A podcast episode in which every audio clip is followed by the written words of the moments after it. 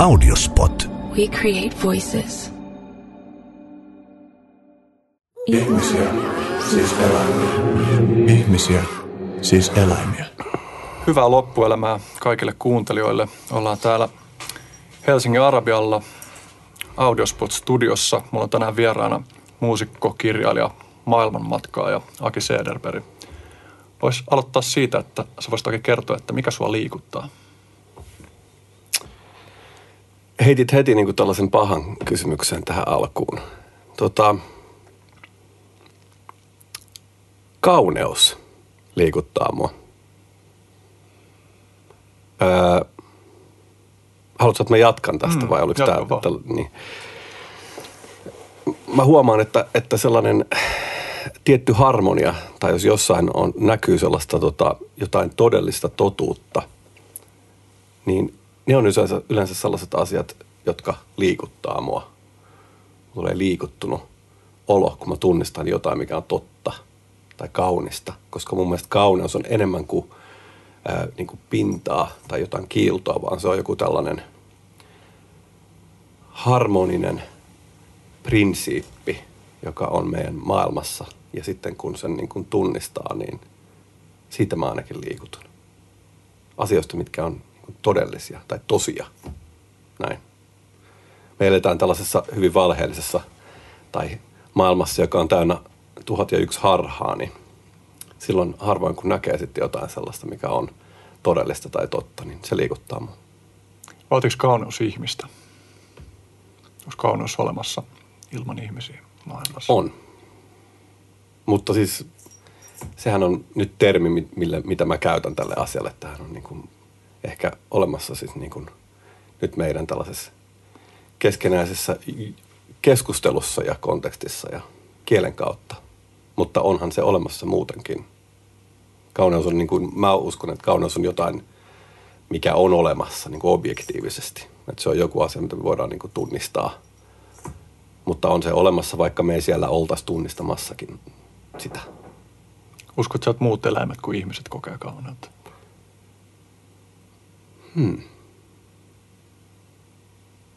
Toi on nyt vaikea sanoa. Mä, mä en ole tota, tätä asiaa miettinyt, Hmm. mm. että mä osaisin vastata mitään kauhean viisasta tähän.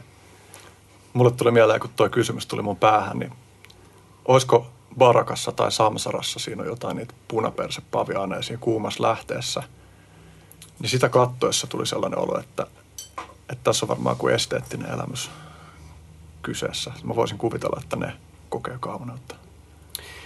Niin, ja kyllähän niillä on kaikenlaisia sellaisia linnuilla on kaikkea, ja tiedät, että ne, ne tota röyhentää sulkia ja muuta, kun ne niinku liihittelee partneria ja muuta. Ja, ja on sekin varmaan siis estetiikkaa ja tällaista, mm. että et kyllä varmasti niinku muut, muut lajit tunnistaa kauneutta, mutta ehkä vähän eri tavalla kuin me. Niin ehkä myös kysymys on, että onko se just semmoista ikään kuin vaan esteettistä vai jotain transcendentaalia kauneutta, mm. jotain. Sä, sä sit menit heti tällaisiin hommiin tässä kä- kättelyssä, että lähdettiin, mm. lähdettiin tota kevyesti liikkeelle näistä hommista. Niin, jos meidän tavallaan teemoihin tässä kuuluu tänään se, että maailma on täytetty tuhannella ja yhdellä illuusiolla, niin ehkä sinne niin kuin syvälle, syvälle päälle voi saman tien suunnistaa. Kyllä. No hei, mä ajattelin, että, että tota, tässä mainitsinkin sulle, että me ollaan tavattu siis kerran aikaisemmin sun kanssa. Ja tämä tilaisuus, missä me tavattiin, ei ollut niin kuin näin tällainen ilomielinen. Se oli tota, muutama, sen jälkeen, muutama päivä sen jälkeen, että Perttu Häkkinen oli, oli menehtynyt onnettomuudessa. Ja sitten tuonne Helsingin Merihakaan oli järjestetty sellainen tota, tilaisuus, missä ihmiset tuli muistelemaan sitä sinne, niin kuin, ja, ja tota, sinne onnettomuuspaikalle ja muuta. Ja me tavattiin ensimmäisen kerran Hakaniemen torilla silloin, että me lähdettiin kävelemään pienellä ryhmällä, pienellä jengillä samaan aikaisesti sinne. Mutta mä muistan, että heti kun mä siinä, tota, meillä tuli niinku ihmisiä siihen rinkiin, mä olin käynyt ostamassa pullon Jameson viskiä ja sitten mä heti niinku tarjosin sulle ja sitten me otettiin kaikki niinku yksi huikka siitä Jamesonista, niin mä ajattelin, että tämä olisi tällainen hyvä tämän tota, meidänkin jutustelun aloitus, että kun mm. aloitettiin viimeksi, niin, niin mä täytin tämän taskumatin Jamesonilla ja ajattelin, että otetaan pieni hmm. Jamesonin malja.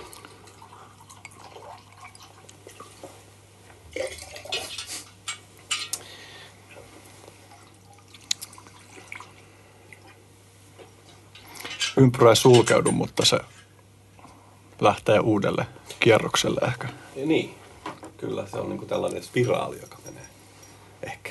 Mutta skool mukava olla täällä. Mukava olla täällä.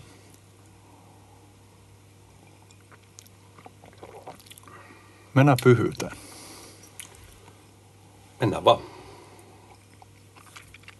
Mä mietin, että mitenköhän sitä kuvailisi. Pyhyys on mitä ilmeisimmin kutsunut sua aika paljon sun elämässä aikana. Haluaisitko kertoa siitä, että miten sä oot päätynyt ikään kuin sen pyhyyden, pyhyyden laulun pauloihin?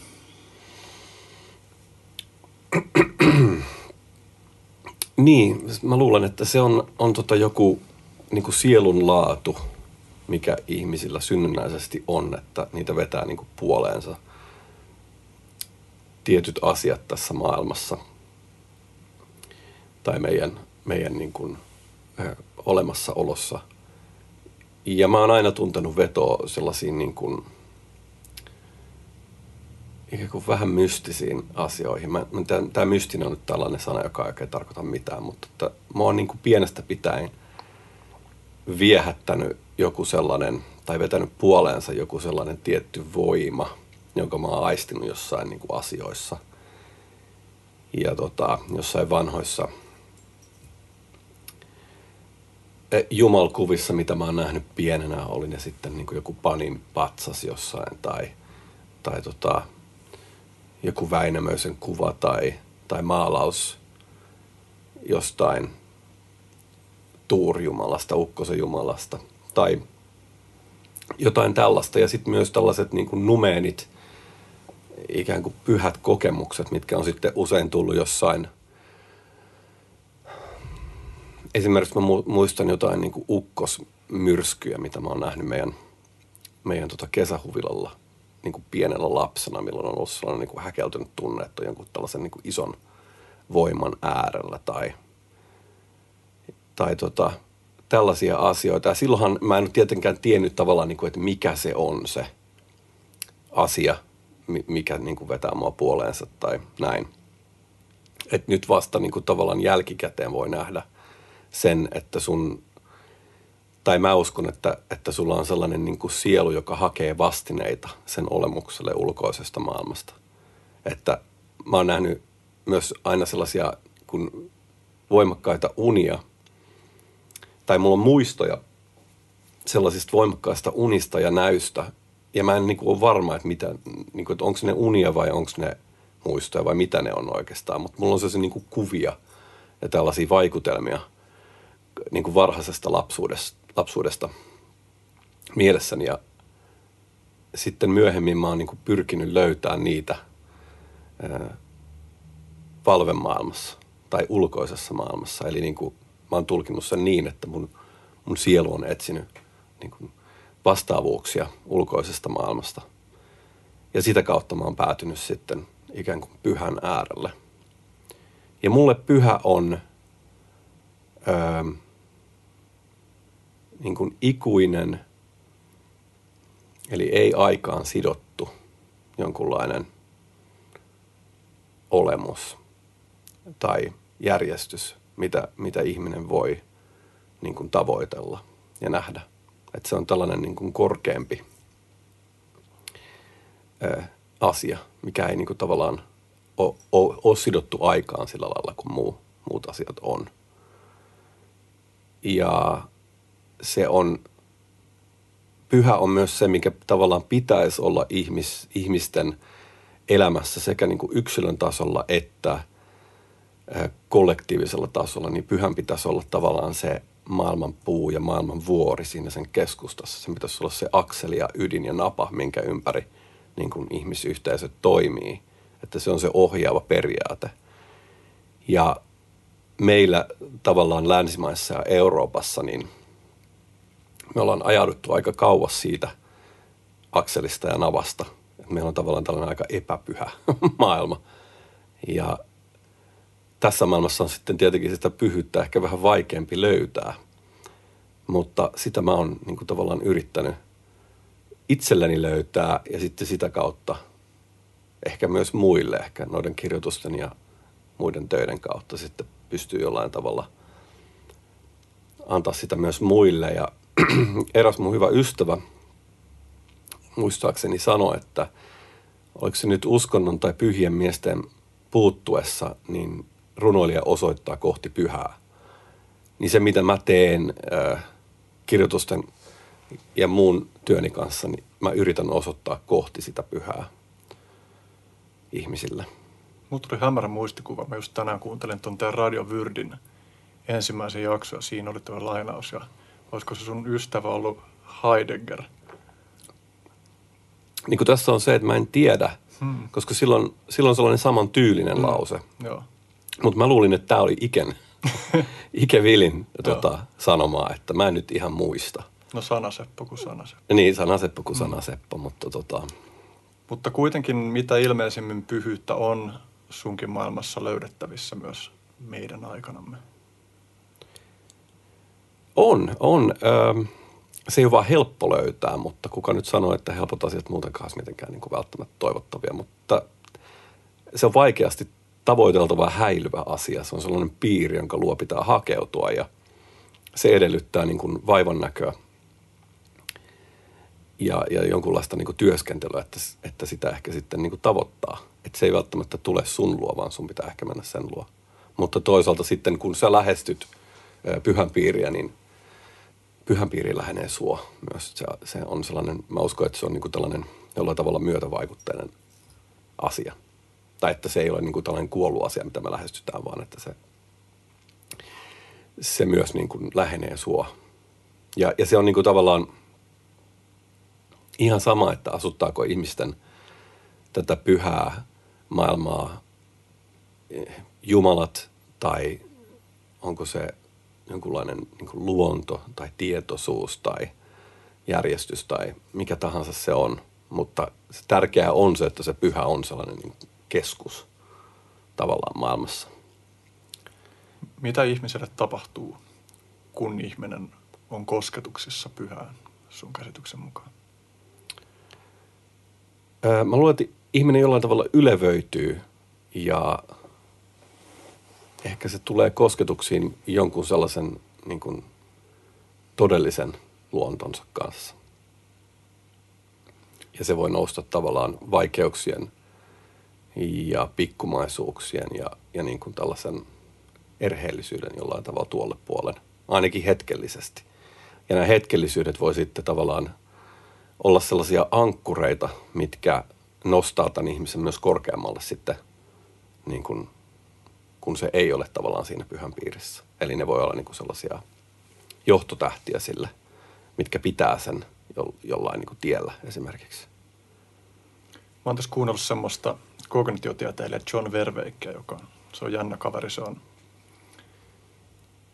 tutkinut flow ja meditaatiota ja on tota, harjoittanut erilaisia kamppailulajeja pitkään. Ja sitten yksi teema, jota on käsitellyt, on shamanismi ja sit sitä kautta tietysti myös, tai näiden kaikkien kautta ollaan tekemisissä pyhän kanssa, niin se kuvas tai määritteli pyhää siten, että pyhä on se, jonka äärelle ihminen kerta toisensa jälkeen palaa uudistumaan, niin kuin regenerate.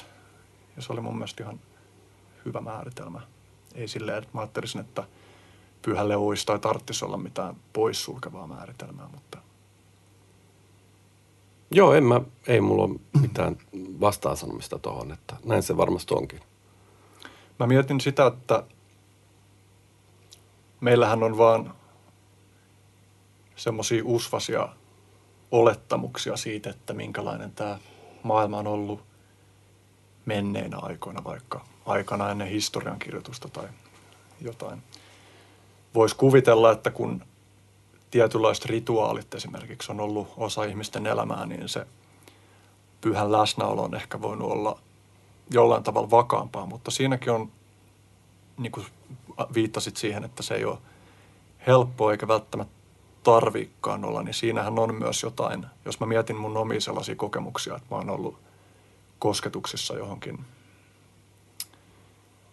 pyhältä tuntuvaan tai johonkin, joka esimerkiksi tuo mulle armon kokemuksen tai semmoisen kotiin palaamisen tai jonkun löytämisen kokemuksen, niin siinähän on myös jotain ihan uskomattoman hienoa, kun sä oot ollut irrallas siitä. Tai kun sä et ole vaikka koskaan osannut kuvitellakaan, että sellaista on olemassa. Ja sit sä yhtäkkiä löydät itse sen keskeltä. On. On varmasti joo. Ja sehän on sellainen niin kuin, ää, no toi armo just tai kotiin paluu, ne on just sellaisia tunteita, niin kuin mitkä ää, vapauttaa sut tavallaan siitä pienemmästä itsestäsi. Että se tavallaan yhdistää, se, tästä, tätä mä tarkoitin sillä, että se ehkä se ihmisen todellinen luonne niin kuin ilmenee silloin. Että sellainen rajattomampi luonne tai jotenkin korkeampi itse tulee silloin esiin ää, näissä tällaisissa kotiinpalun tai armon tai vastaavissa kokemuksissa. Ja siis ne, ne tiethän nyt tavoittaa tällaisia on tavallaan kauhean monia. Mutta mä pidän niitä kaikkia niin kuin sellaisina, niin, kuin, niin kauan kuin ne toimii, niin, niin tota, ne on kaikki yhtä niin kuin valideja. Niin mä mietin sitä, että jos on aikoja tai kulttuureja, joissa se pyhä on vakaammin läsnä, niin käykö helposti myös silloin niin, että sille ikään kuin ummistaa silmänsä. Mä en tiedä, uskoks mä, että se olisi näin.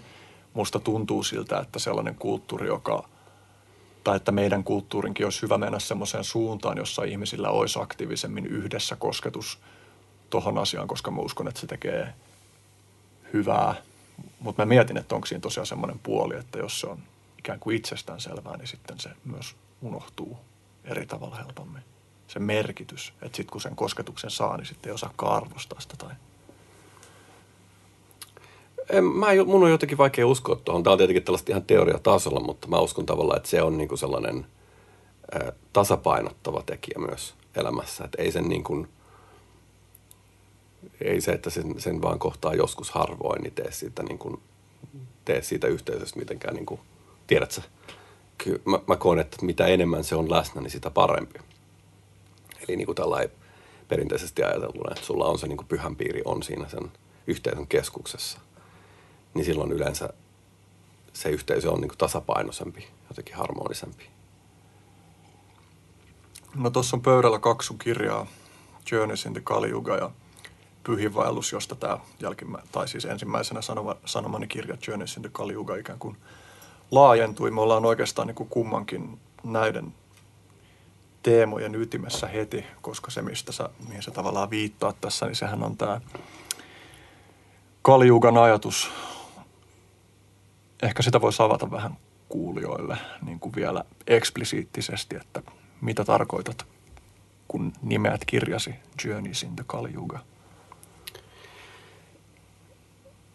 No, äh, intialainen aikakäsitys on syklinen, toisin kuin meidän niin kuin länsimainen tai sanotaan, että niin kuin tällainen abrahamilainen aikakäsitys on lineaarinen. Eli asiat liikkuu tavallaan parempaan suuntaan jollain tavalla, tai ainakin jotain niin kuin lineaarisesti alusta loppuun, mutta öö, perinteisen intialaisen ajan, ajatuksen mukaan niin aika on syklinen, se käy tällaisia erilaisia, kaikki ajat ei ole ikään kuin samoja, vaan on eri aikoja. Ja Intiassa näitä aikoja on neljä. Ja puhutaan myös siitä, että niin kuin, tämä on vertauskuolisesti lehmä. Eli, eli tota, tässä niin kuin kulta-aikana niin lehmä seisoo neljällä jalalla. Mutta sitten Kalijugan aikaan se seisoo viimeist, ainoastaan yhdellä jalalla enää. Eli ajatellaan, että Kalijuga on tällainen rauta-aika, sutten aika, tällainen kova, armoton aika, jolloin ihminen on kaikista eniten etääntynyt ö, jumalistaan tai pyhyydestä, luonnosta, itsestään, tasapainosta, kaikilla mahdollisilla tavoilla tavallaan, että ajatellaan, että se on huono aika, ikään kuin, jos nyt näin voi, voi typistää. Ja tämä Kaali, Kalijuga viittaa siis tällaisen demoniin, tällaisen niin kuin tietämättömyyden demoniin. Tämä Kali, se on miespuolinen demoni, eikä siis tämä Kaali Jumalatar, joka on, on sitten niin kuin eri, eri asia. Ne menee usein mun mielestä länsimaiselta ehkä ristiin ihan ymmärrettävistä syistä, koska intialaisten tämä jumalperhe on niin käsittämättömän laaja. Niin, niin tota. Mutta se, se ei nyt sinänsä se, sille ei ole paljon väliä. Idea on kuitenkin se, että me eletään tällaisessa niin kuin jollain tavalla pimeässä ajassa, jolloin totuutta tai pyhyyttä on niin kuin hyvin vaikea löytää. Ja valheellisuus ja, ja tota, ää, tällainen niin kuin turmiollisuus on jotenkin se päivän sana. Kaikki on tehty hyötykeskeiseksi. Ää, ikään kuin raha on ainoa määrittävä arvo enää. Et mitään korkeampia arvoja kuin hyöty tai raha ei ole, niin kuin ihminen ei tavallaan näe enää. Ja, ja näin. Ja näistä ää, puhutaan puranoissa, ää, intialaisissa vanhoissa teksteissä näistä ää, ajoista tai aikakausista. Ja Shivapuranassa esimerkiksi on hyvin tällaisia niin kuin, ää, eksplisiittisesti, jos voi sanoa näin, niin, niin kuin lueteltu, että mitä se Kalijuga on. Eli siellä on niin kuin hyvin tällaisia ää, sanan, niin kuin hyvin tarkkoja kuvailuja, että mitä tämä aika tuo mukana. Että kauhean pitkiä se listoja. Sitten kun, kun tota, ni, niihin esimerkiksi tutustuu, niin huomaat, että ei vittu, nämä on niin kuin täysin meidän maailma. Että nämä kuvailee ihan täysin niin kuin sitä, mitä, mitä tota, tapahtuu. Siis ei vain Intiassa, mutta myös niin kuin länsimaissa. Että, että tota, ja ne on hämmentäviä, kun se on kirjoitettu niin kauan sitten, että ne on, ne on jotkut ne, niiden yksityiskohdat on, on sellaisia ihmeellisiä. Niin kuin vaikka, että valmista ruokaa myydään ja, ja tota, tai esi, niin kuin tavallaan esitehtyä ruokaa on myynnissä ja, ja vettä myydään ihmisille ja kaikkea tällaisia niin kuin asioita, mitä silloin kun nämä tekstit on syntynyt, niin hämmentävää ajatella, miten, mistä nämä on niin kuin kummunut nämä, nämä ajatukset heille. No, kun mä oon kuunnellut sitä, mitä sä oot puhunut tästä Kaliuga-teemasta, niin mulla on tullut sellainen ajatus, että mä kuvittelisin, että nuo samat asiat on ollut löydettävissä niin kuin vähintään tuhansia vuosia, että ihmiset on aina kokenut, että no tietysti niinhän se taitaa mennäkin, että se Kaliuga kattaa niin kuin useamman tuhannen vuoden ajanjakson, mutta että tavallaan että niin pitkään kuin ihmisillä on ollut käsitys historiasta tai ylisukupolvisesti niin kuin menneisyydestä, niin ihmisillä on ollut myös kokemus siitä, että nuoriso on pilalla ja, ja aika on rappeutunut. ja... niin.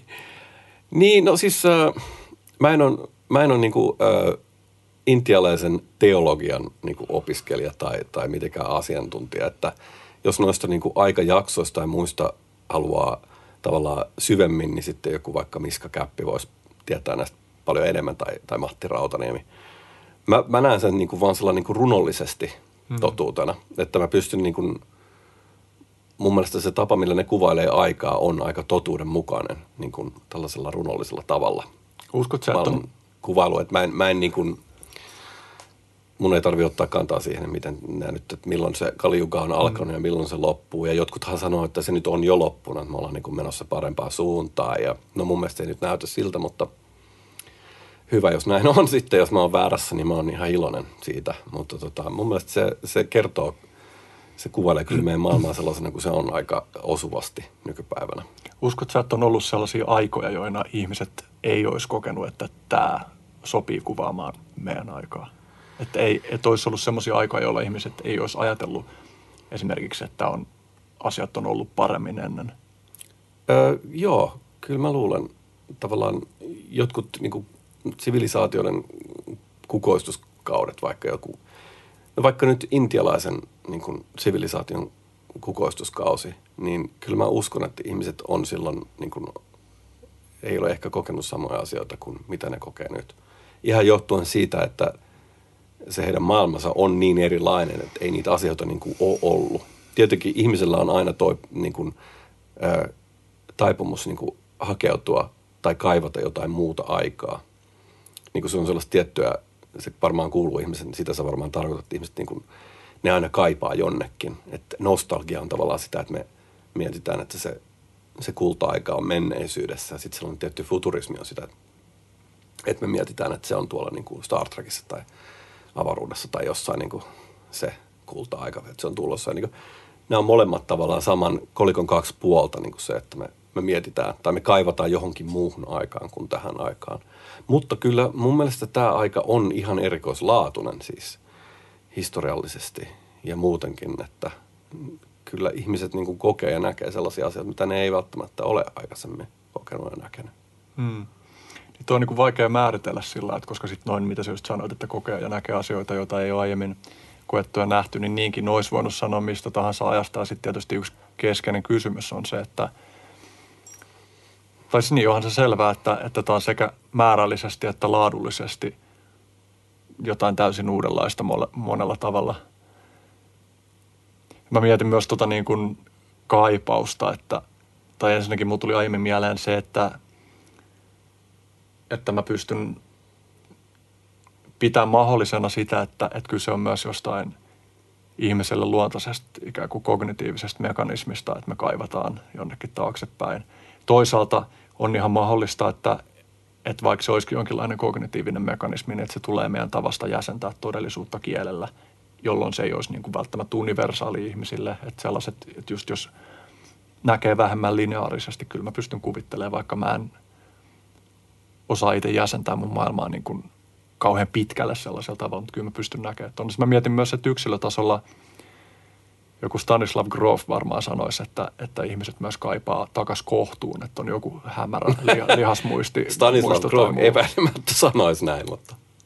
niin, kyllä niin kuin, tavallaan niin kuin mä pystyn tunnistamaan semmoisen, että, että mulla on joku semmoinen aavistus tai en mä tiedä, onko se muistikuva vai vaan pelkkää kuvitelmaa, mutta että miltä tuntuu lillut, tiedätkö, sellaisessa mm. vaan niin kuin alkumeren kaltaisessa niin kuin turvallisessa paikassa, mm. jossa mikään ei uhkaa ja sulla on kaikki tarpeet täytettynä. Mm.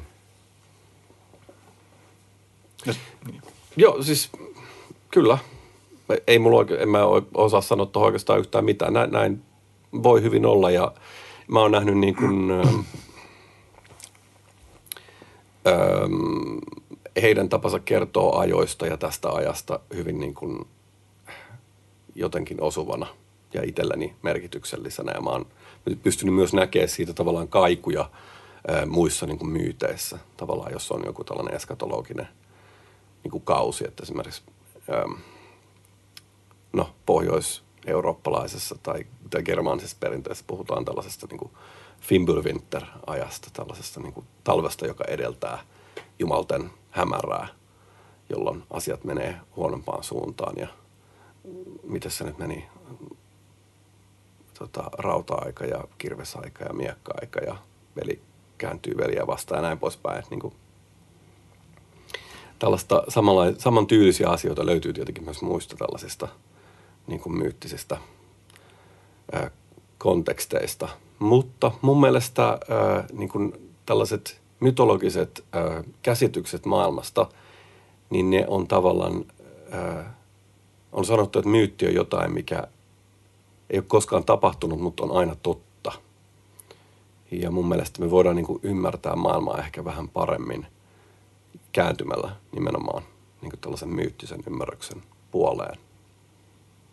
Ja sama on sanottu myös profetioista, että profetiat ei ole ennusteita tulevaisuudesta, vaan ehkä niin kuin just nimenomaan myyttisesti kuvattuja tai myyttisiä kuvauksia nykyhetkestä. Mm-hmm. Mulle tuli myös mieleen tässä jonain tästä viime päivinä, kun mä pohdin tuota kaljugan käsitettä, niin pulpahti vaan mieleen, että ai niin, että kojanis katse. Sehän on sama, Joo. Sama ajatus oikeastaan. Taitaa olla hopi-intiaanien kielestä. Mm-hmm. Tarkoittaa ikään kuin sijoiltaan mennyttä aikaa tai epätasapainossa olevaa aikaa. Kyllä. Että tällaisena aikana on, on niin kuin vaikea kun tosiaan ihminen, se ehkä siinä keskeistä on ihmiselle se, että ihminen on tavallaan niin kuin, ihminen, ihmisestä on tullut muukalainen itselleen ja maailmalle. Mm. Että hän on niin kuin tavallaan jollain tavalla etääntynyt ää, sekä kaikista tällaisista henkisistä tai transcendentaalisista totuuksista, mutta myös ihan tällaisista niin kuin luonnollisista totuuksista tai luonnosta itsestään. Ja sellaisena aikana on sitten hyvin vaikea ää, tavallaan just mitä puhuttiin aikaisemmin jo tuosta pyhyydestä, niin tavallaan löytää tai tavoittaa sitä pyhää tai sitä pyhän piiriä. Ja tuossa mun kirjassa mä tavallaan kerron mun yrityksestä tavallaan löytää sellaista pyhän piiriä, mikä on länsimaissa etenkin todella vaikeaa.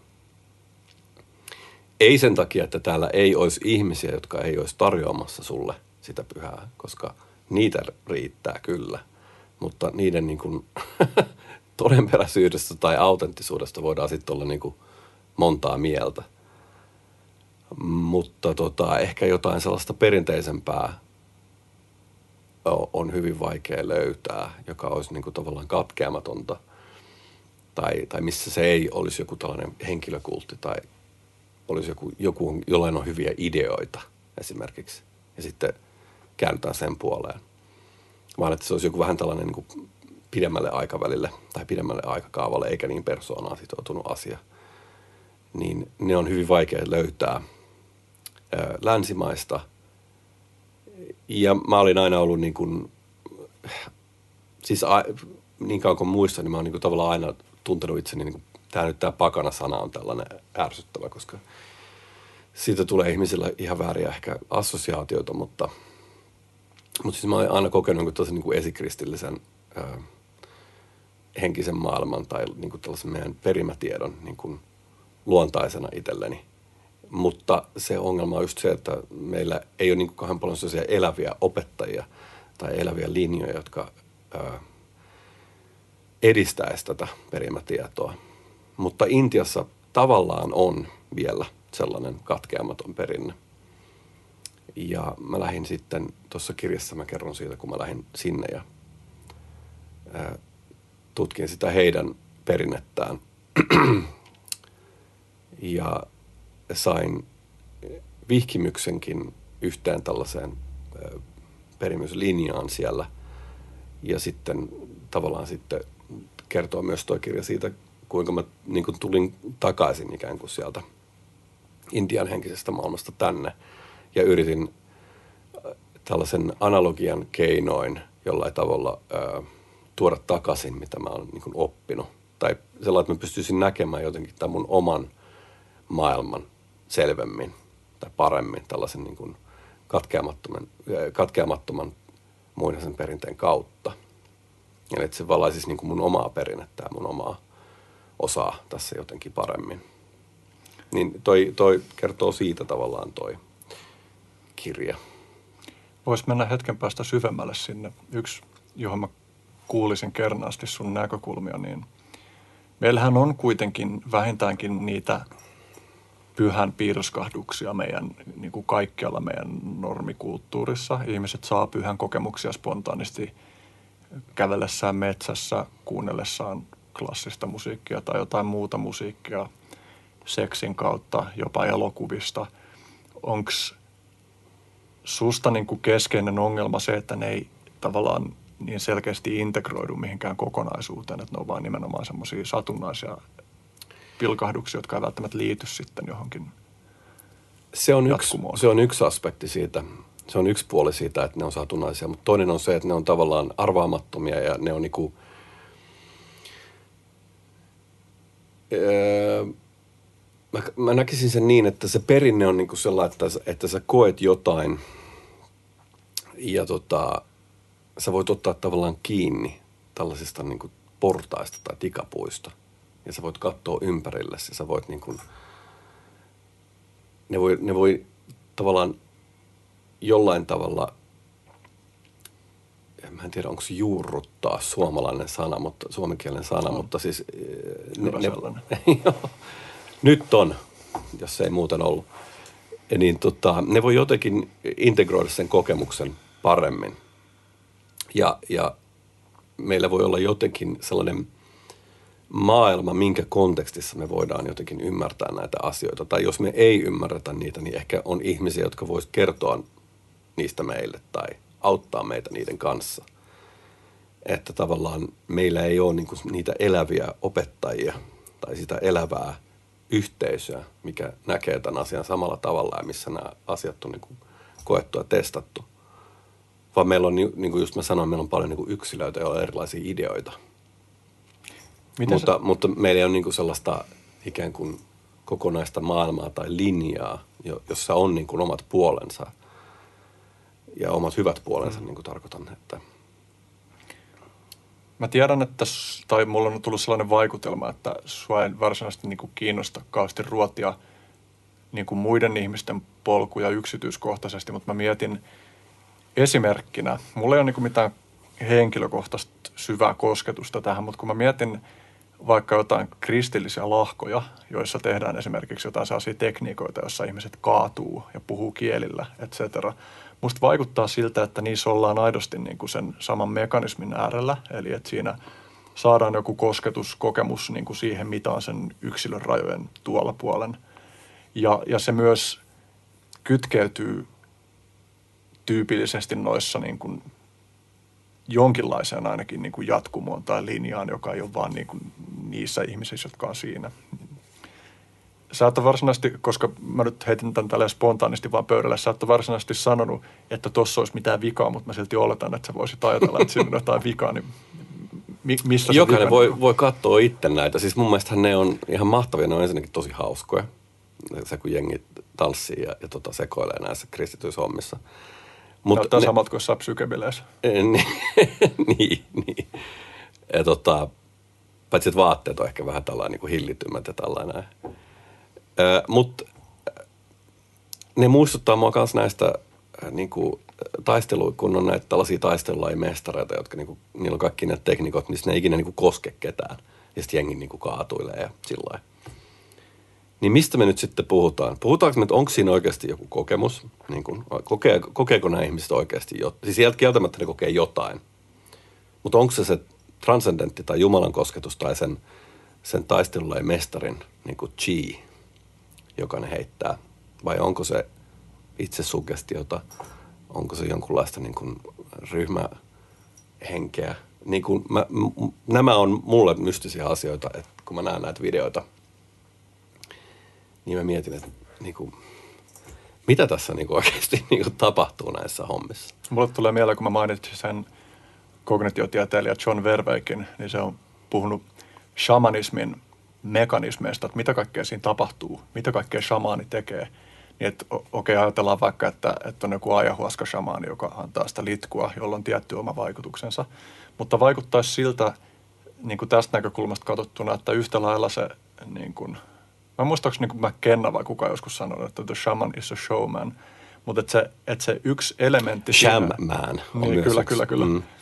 E, että yksi elementti siinä, että se ihminen pystyy päästää irti siitä normaalitajuntakehikosta, normaali narratiivista, niin yksi elementti siinä, joka sitä edistää, on nimenomaan se, että on tarpeeksi tiukka show, johon liittyy ihan konkreettisesti niin kuin temppuja, taikatemppuja, semmoista niin kuin – niin kuin silmänkääntötemppuja, sellaisia niin kuin asioita, jotka saa sen ihmisen äimistymään ja ehkä sitä kautta päästään irti siitä jostain. Mä voin kuvitella, että vaikka niin kuin, tai siis niin, mä niin kuin voisin lyödä vaikka sanotaan nyt tuhat euroa heti vetoa siitä, että kusettajat pystyy saamaan aikaan ihmisissä aitoja niin kuin transcendentaaleja kokemuksia. Eli toisin sanoen, että vaikka motiivit olisi motiivit olisi niin kuin kierrot, vaikka se vaikka siinä olisi joku kusetuselementti sillä tavalla kuin nyt esimerkiksi jotain, niin kuin, että tiedätkö, cold readingillä niin kuin puhutaan jonkun ihmisen henkilökohtaisista asioista tavalla, joka vaikuttaa telepatialta, niin mä uskon, että noikin jutut kyllä vie ihmisiä tuollaisiin tiloihin. Tietysti siis, sitten kysymys on se, että no, onko tämä nyt parasta, mitä meillä on, niin kuin paras väylä, mitä meillä on johonkin pyhä, pyhän kokemuksiin. Et, niin. Tästähän on nyt tosi hyvä esimerkki. Tota, me ollaan puhuttu tästä varmaan jossain Radio Vyrdin tota, jaksossa, mutta tää, mä en nyt muista, mikä tämä dokumentti Kumare. Just, Kumare. No, kyllä. Se on niinku yksi esimerkki siitä, että, niinku, että miten jeng, niinku, sehän on tosi hieno elokuva, niin kuin mm. sillä, koska sen motivaatio myös ei ole, tai selvästi mä koen, että siinä ei ole niin kuin pahan tahtoisuutta välttämättä mm. niin paljon. Niin se on yksi esimerkki, jos nyt niin kuin katsojat tai kuulijat ei tiedä. Niin siis Spoileri, varoitus. Niin. E, katsokaa, Kumarassa on hieno elokuva. Siinä on tällainen intialainen, newyorkilainen nuori kundi, joka tota, tekeytyy intialaiseksi guruksi.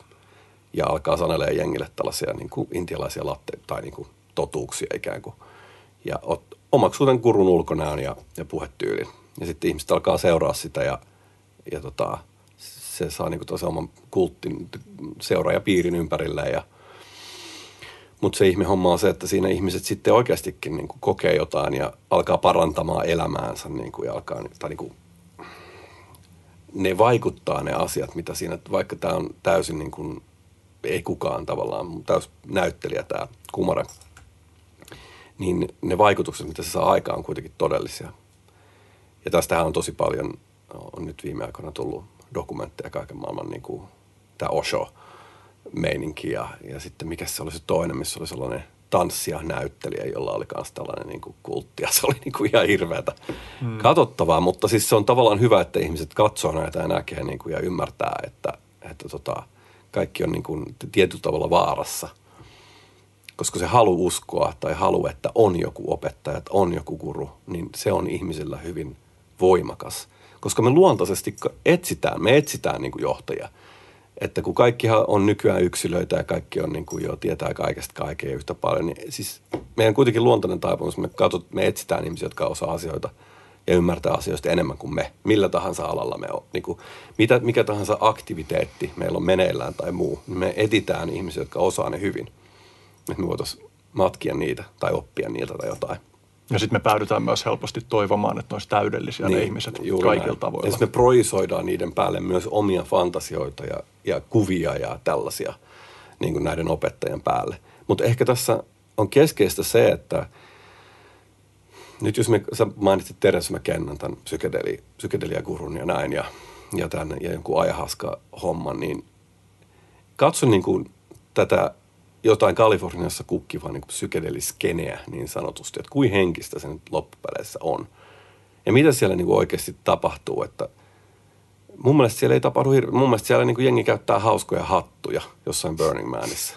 Eh, niin kuin, että se on vähän sellaista, että nyt trippaillaan niin kuin, maanantaina otetaan DTM ja sitten, sitten tota DMT, DTM, vanha homorovita, DMTtä ja, ja tota, keskiviikkona aihuaskaa ja sitten LSD tai sitten otetaan jotain muuta kokeellisia juttuja. Et se on niinku tällaista ekstreme kokemusten niinku keräilyä ja sellaista, missä niinku integroida välttämättä sitä. Mä nyt puhun tällaisella hyvin yleisellä. En tiedä, tietenkään tarkoita, että etteikö tätä tapahtuisi niin kuin yksilötasolla, mutta näin niin kuin kulttuurin tasolla tai yhteisön tasolla, niin mä en, mä en näe niin kuin sellaista suurta niin kuin muutosta mihinkään siellä. Mutta toisaalta – ähm, ayahuasca-kontekstissa, jos ihminen ottaa sen ja siinä on se shamaani ja siinä jotenkin jotain on tapahtumassa ja, ja siinä lauletaan niitä ikaroita ja muita, niin mä uskon, että siinä on niin kuin mahdollisuudet siihen, että se oikeasti on parannuttava kokemus on niin kuin huomattavasti isompi kuin se, että sä istut vaipat päällä jossain New Yorkilaisessa tota, asunnossa ja vedät jotain näitä supertrykedeelejä, mitkä pistää vatsan sekaisin. Että se on niinku, se konteksti määrittää mun mielestä niin paljon näissä asioissa sen. Ja mä toivoisin, että meillä olisi niinku täällä Euroopassa myös tällaisia perinteisiä konteksteja, missä esimerkiksi ihmiset, jotka to- toivoo tällaisia psykedeellisiä kokemuksia, vois kokea sellaisia sellaisessa kontekstissa, että ne voisi tuntea olonsa niin kuin turvalliseksi ja sellaiseksi, että olisi se kokemus sitten vaikea tai helppo, niin niillä on siinä joku, joka niin kuin ohjaa sitä ja, ja tota, että se tapahtuu niin kuin sellaisessa pyhässä maailmassa. Niin, tässä niin kuin yksi ajatus, joka herää on se, että sitten, että jos se tapahtuu vaikka nyt siellä Amazonilla – shamanin ohjauksessa, niin se integraatio on vaikeaa siinä mielessä, että no miten tämä, mitä täällä on koettu nyt sitten oikeasti niveltyy mun jokapäiväiseen elämään siellä, missä mä asun. Ja tästä oikeastaan voisi mennä tuohon sun kirjo, kirjojen aiheeseen. Tavallaan mua kiinnostaa päästä siihen pisteeseen, että aletaan puhua siitä integroinnista, että mitä se sun matkailu, sä oot käynyt useita kertoja Intiassa, vähän niin kuin elokuvassa, joka alkaa loppukohtauksella, niin voidaan jollain tavalla niin kuin, niin kuin lyödä tähän pöytään se, että sä päädyit käsittämään, että sun on etsittävä jotain niin kuin sun omilta huudelta niin sanotusti, mutta se oli olennainen se osa matkasta, joka oli, oli siellä Intiassa, joka oli kaukana sun jokapäiväisistä puitteista. Mikä sut veti sinne ja mitä siellä oikeastaan tapahtui? Niin, mä oikeastaan kerroin jo tavallaan, että mikä mua veti sinne. Mm. Mä, mä, halusin niin kun, mä halusin löytää, tai no mä voin tietenkin syventää tätä, että, että niin kun, ähm, kun mä olin 18-vuotias, mä asuin tällaisessa äh, Englantila, Englannissa äh, maaseudulla tällaisessa pakanallisessa, äh, niin pakanallisen veljeskunnan tiloissa. Ja olin siellä tällaisena niin kuin vapaaehtoistyöntekijänä. Ja, ja siellä harjoitettiin tavallaan niin kuin eurooppalaista ää, pakanallista perinnettä niin paljon kuin se nyt on modernissa niin kuin maailmassa mahdollista. Ja siellä mä tavallaan, se nyt oli yksi, missä mä huomasin, että tämä on niin kuin, ää, meillä ei ole hirveästi niin kuin niitä opettajia, tai niitä on aika vaikea löytää niin kuin Euroopassa. Ja, ja nämä perinneet, perinteet on niin kuin just sen takia sitten vaikeita lähestyä, kun ne on tällaisia, niin kuin me pitää lukea jostain kirjasta ja sitten sen kirjan on kirjoittanut joku tyyppi, jolla on omia ideoitaan ja sitten siitä kertoo meille joku toinen tyyppi, jolla on omia ideoitaan ja tarkoitusperiään, miksi se kertoo just näin. Ja me ei voida niin kuin mennä suoraan sellaisen perinteen luo tai tradition piiriin, vaan me, pitä, me hakeudutaan erilaisten yksilöiden niin kuin luo tai vuorovaikutukset heidän kanssaan.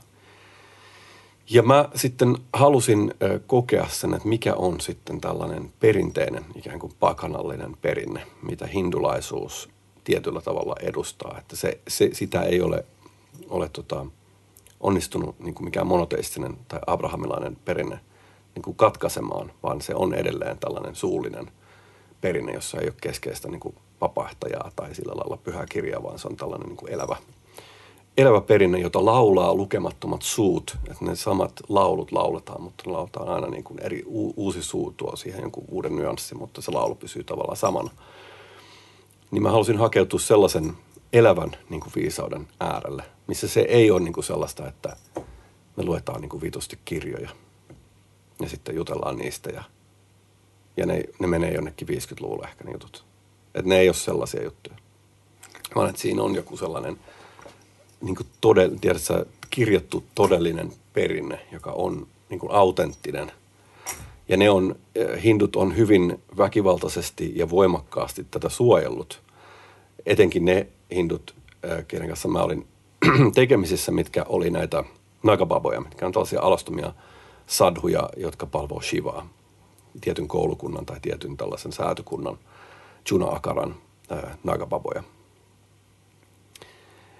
Ja ne on tällaisia alastomia filosofia, mystikoita, taistelijoita, seko, seko boltseja. Ja tota, mä halusin niin kuin nähdä sen, että mikä se on se maailma tällaisessa, tai miten he näkee sen maailman. Mä halusin kokea niin kuin sen maailman, minkä he kokee. Ja mä menin sitten siihen äh, niin pitkälle kuin tavallaan länsimaisen on mahdollista mennä ennen kuin hän sitten vihkiytyy tavallaan lopullisesti siihen maailmaan. Eli käy läpi tällaisen äh, viiden kurun vihkimyksen, missä se, se saa tavallaan jokaisesta viideltä opettajalta niin yhden lahjan ja sitten ihmistä tulee niin kuin vastasyntyneet siltä ajallaan kaikki hiukset ja kainalokarvat ja kaikki. Ja, ja sitten se niin kuin jättää kaikki vaatteensa ja kaikki vanhat – asiat ja elämänsä ja nimensä ja sukunsa ja perheensä ja kaikki. Ja sitten siitä tulee osa tästä, tästä, tästä veljeskunnasta, tästä uudesta maailmasta. Niin mä näin tavallaan sen rajan niin kuin itselleni, että, että tässä tämä olisi ollut niin kuin mahdollista kenties mulle. Mikä ei ole siis helppoa länsimaisena, että sinne kukaan ei sua yritä saada sinne niin kuin liittymään. Että to, totta kai kaikki niin kuin yrittää sun rahat siellä niin kuin kusettaa sulta mutta, mutta tota, ei siellä kukaan yritä käännyttää sua niin kuin mihinkään, liity nyt meihin. Et siellä ei näe niin kuin länsimaisia ihmisiä juuri ollenkaan, tai hyvin vähän. Ja mä seurasin sitten läheltä mun kahden ystävän niin kuin tällaista initiaatiota siihen veljeskuntaan ja muuta. Ja tota, Onko se vielä edelleen syvästi mukana siinä? Ovatko he? Mm. Joo, kyllä. Tai siis... Öö, mä en niin kuin tiedä mihin, mutta se, he on niin kuin sadhuja niin pitkälle kuin se nyt on, on niin kuin mahdollista tota, länsimaassa, mikä sitten on myös hyvin vaikea, että he elää Tanskassa ja niin kuin Kööpenhaminan jossain lähistöllä, niin on hy- kun se konteksti ei ole niin kuin elävä, niin ne on vaan sitten sellaisia outoja tyyppejä tavallaan ja joogaopettajia jotain, että ei niitä niin kuin tunnisteta sadhuiksi sillä mm. lailla, kun intialaisessa kontekstissa – jos sä näet sadhun, niin sä kosket sen jalkoja. Tai sä kosket sitä niin kuin paikkaa, missä sen jalat, hänen jalat koskettaa maata, ikään kuin tämä yhteys. Mutta ei kukaan kosketa heidän jalkoja Tanskassa tai Kööpenhaminassa. Hmm. Että se on tietenkin vaikea heille. Mutta mä sitten kuitenkin löysin sieltä jotain tai hyvin paljonkin, ja sitten yritin tuoda sitä niin kuin takaisin tänne. Ei mulla niin kuin ollut ikinä tarkoituskaan tavallaan, tai en mä ollut suunnitellut tavallaan, että miten, miten tämä niin kuin asia menee, kun tavallaan sun pitää olla auki sille, mitä sä koet, eikä laittaa itsellesi niin kuin rajoja, vaan että nyt mä oon tässä ja koen nämä asiat. Mutta mä niin kuin tunsin sellaisen mun oman veren kutsun, kun mä katsoin sitä jokea Kangesia Hardwarissa. Ja mä katsoin niitä niin kuin sadhujen rivistöjä, niitä, niitä tota kaljuja sadhuja, siis siinä on, just kun niitä on, on leikattu niiltä fledat pois ja ne on niin kuin pienet valkoiset lannevaatteet yllä ja muuta, niin mä katsoin niin kuin niitä satoja tyyppejä siinä ja sillä ja, ja ymmärsin, että ei tämä niin kuin ole mun perhe kaikesta huolimatta, niin tää mun, mun perhe on jossain muualla. Että mun jumalat on jossain tuolla ja ne niin kuin kutsuu mua. Tai ne kulkee mun sisällä niin vahva, vahvasti, että ei musta ikinä tule intialaista. Niin kuin. Että, että se, ei, se ei tule ikinä ole niin kuin se mun, mun isompi perhe. Niin paljon kuin mä heitä niin kuin kunnioitan ja arvostaa näin, ja mulla on siellä ystäviä, niin se ei, ole niin kuin, se ei tavallaan ole mun maailma. Että mun maailma on jossain muualla. Lyhyt kysymys ennen kuin mennään eteenpäin. Usein, kun ihmiset kuvailee tämän tyyppistä, voisiko sanoa etsintää, niin siellä on keskeisenä elementtinä joku paha olo tai semmoinen vaikea elämäntilanne, johon lähdetään hakemaan uudenlaista perspektiiviä tai jotain, mutta sun tarinasta on lähinnä välittynyt sellainen vaikutelma, että, että kyseessä on ennen kaikkea vain jano syvempää kosketukseen sen pyhän kanssa, mutta oliko sulla myös jotain niin kuin semmoista paha, pahoinvointia, johon sä hait lääkettä niin, tästä? Varmaan joo. Siis kyllähän no, nämä kaikki asiat liittyy tavallaan toiseensa. Mm. Että kyllähän se niin kuin sen syvemmän yhteyden saaminen, niin kuin on, se mun ajatus on se, että se saa ihmisen voimaan paremmin. Että ihminen on tasapainoisempi ja kun ihminen on tasapainoisempi, niin silloin enemmän iloa sen elämässä. Että totta kai, niin kun, kyllähän siihen liittyy niin kun, varmaan jonkunlaista pahaa oloa ja, ja, ja kaikenlaisia – mä, mä uskon, että jossain, jossain määrin niin joskus tällaisilla kriiseillä ja muilla niin voi olla niin positiivinen vaikutus ihmisiä, että ne voi työntää sut asioiden suuntaan voimakkaammin tai väkevämmin kuin ehkä niin kuin sä muuten menisit. Semmoinen termihan kanssa kuin trauman jälkeinen kasvu. Mm, niin. Varmaan on siis, en, en niin kuin tähän ole törmännyt, mutta... Joo, kyllä se on ihan... Että siis se, ne on, tavallaan kun ihminen tajuaa oman rajallisuutensa, niin se avaa sellaisen ikkunan, joka on niin kuin tavallaan mahdollisuus ää, ylittää se rajallisuus. Mä näkisin sen ehkä näin. Ja sellaisen oman, tai tavallaan mulla oli se, että mulla meni niin kuin jalka, mä olin täyttämässä 30 ja, tai täytin 30 ja, ja sitten just ennen sitä mulla niin kuin katkesi jalka kahdesta paikkaa. Mulla tuli sellainen niin kuin oma, oma sellaisen niin kuin fyysisen – rajallisuuden kokemus tavallaan ensimmäistä kertaa elämässä. Ja, ja, tota, ja, ja, sellaisen kaikki, ja sellainen pysähtyneisyys tuli niin kuin moneksi kuukaudeksi, jolloin mä niin kuin sitten, mä olin jo siis siinä vaiheessa ollut Intiassa ja matkustanut siellä paljon muuta, mutta se oli tavallaan jäänyt jo vähän taakse. Mutta sitten tavallaan nämä uudet kokemukset, niin kuin kipeät kokemukset ja, ja se sellainen, ja sitten ja sit se niin kuin johti sellaiseen tietynlaiseen masennukseen mulla se – sinne fyysinen lamautuneisuus ja, ja sitten kaikki niin kuin tavallaan länsimaiset lääkkeet ja tällainen näin, mitä niin kuin kipuun ja muuhun annetaan. niin ne sitten tietyllä tavalla johdatti mut takaisin sen, ää, sen perinteen pariin niin kuin jollain tavoin. Että kun mä jouduin olemaan tosi paljon niin kuin, vaan niin kuin istuu himassa, niin sitten mä otin esiin tota, sellaiset rudraksamalat, mitkä on on tällainen rukousnauha, mitä Shivan seuraajat käyttää. Ja se oli sellainen, mitä mä olin mun ensimmäisellä matkalla niin kuin saanut. Ja sitten mä olin aina niin kuin käynyt siunaamassa sen Rudrakshimalan jokaisen tällaisen niin kuin Shivalingan luona ja eri Varanasissa ja pyhissä paikoissa. Niin mulla oli aina se yksi mala mukana, jota mä aina niin kuin kävin laittamassa sen, niin kuin, siunaamassa sen malan. Niin kuin, ja tota, ja sitten mä niin kuin, pitelin sitä ja mietin sitä niin kuin tarinaa, miten – Rudraks tarkoittaa niin Shivan silmää. Ja se äh, Rudraksha on tällainen puu Intiassa, mikä tiputtaa tällaisia pieniä punaisia niin kuin pyöreitä äh, pähkinöitä ja niistä tehdään tällaisia rukousnauhoja ja niille ajatellaan, että niillä on tällaisia parantavia vaikutuksia. Mutta myyttisesti se oli tällainen ajatus, että Shiva näki, miten paljon ihmiskunta oli lukkiutunut tyhmyyteen ja tietämättömyyteen ja miten paljon se kärsi sen johdosta. Että se vuodotti kyyneliä ja näistä kyynelistä kasvoi puu. Ja sitten sen jälkeen Shivan seuraajat on käyttänyt tätä niin kuin Shivan myötätunnon ihmiskuntaa kohtaan niin kuin merkkinä. Niin sitten tavallaan tämä johdatti mut takaisin.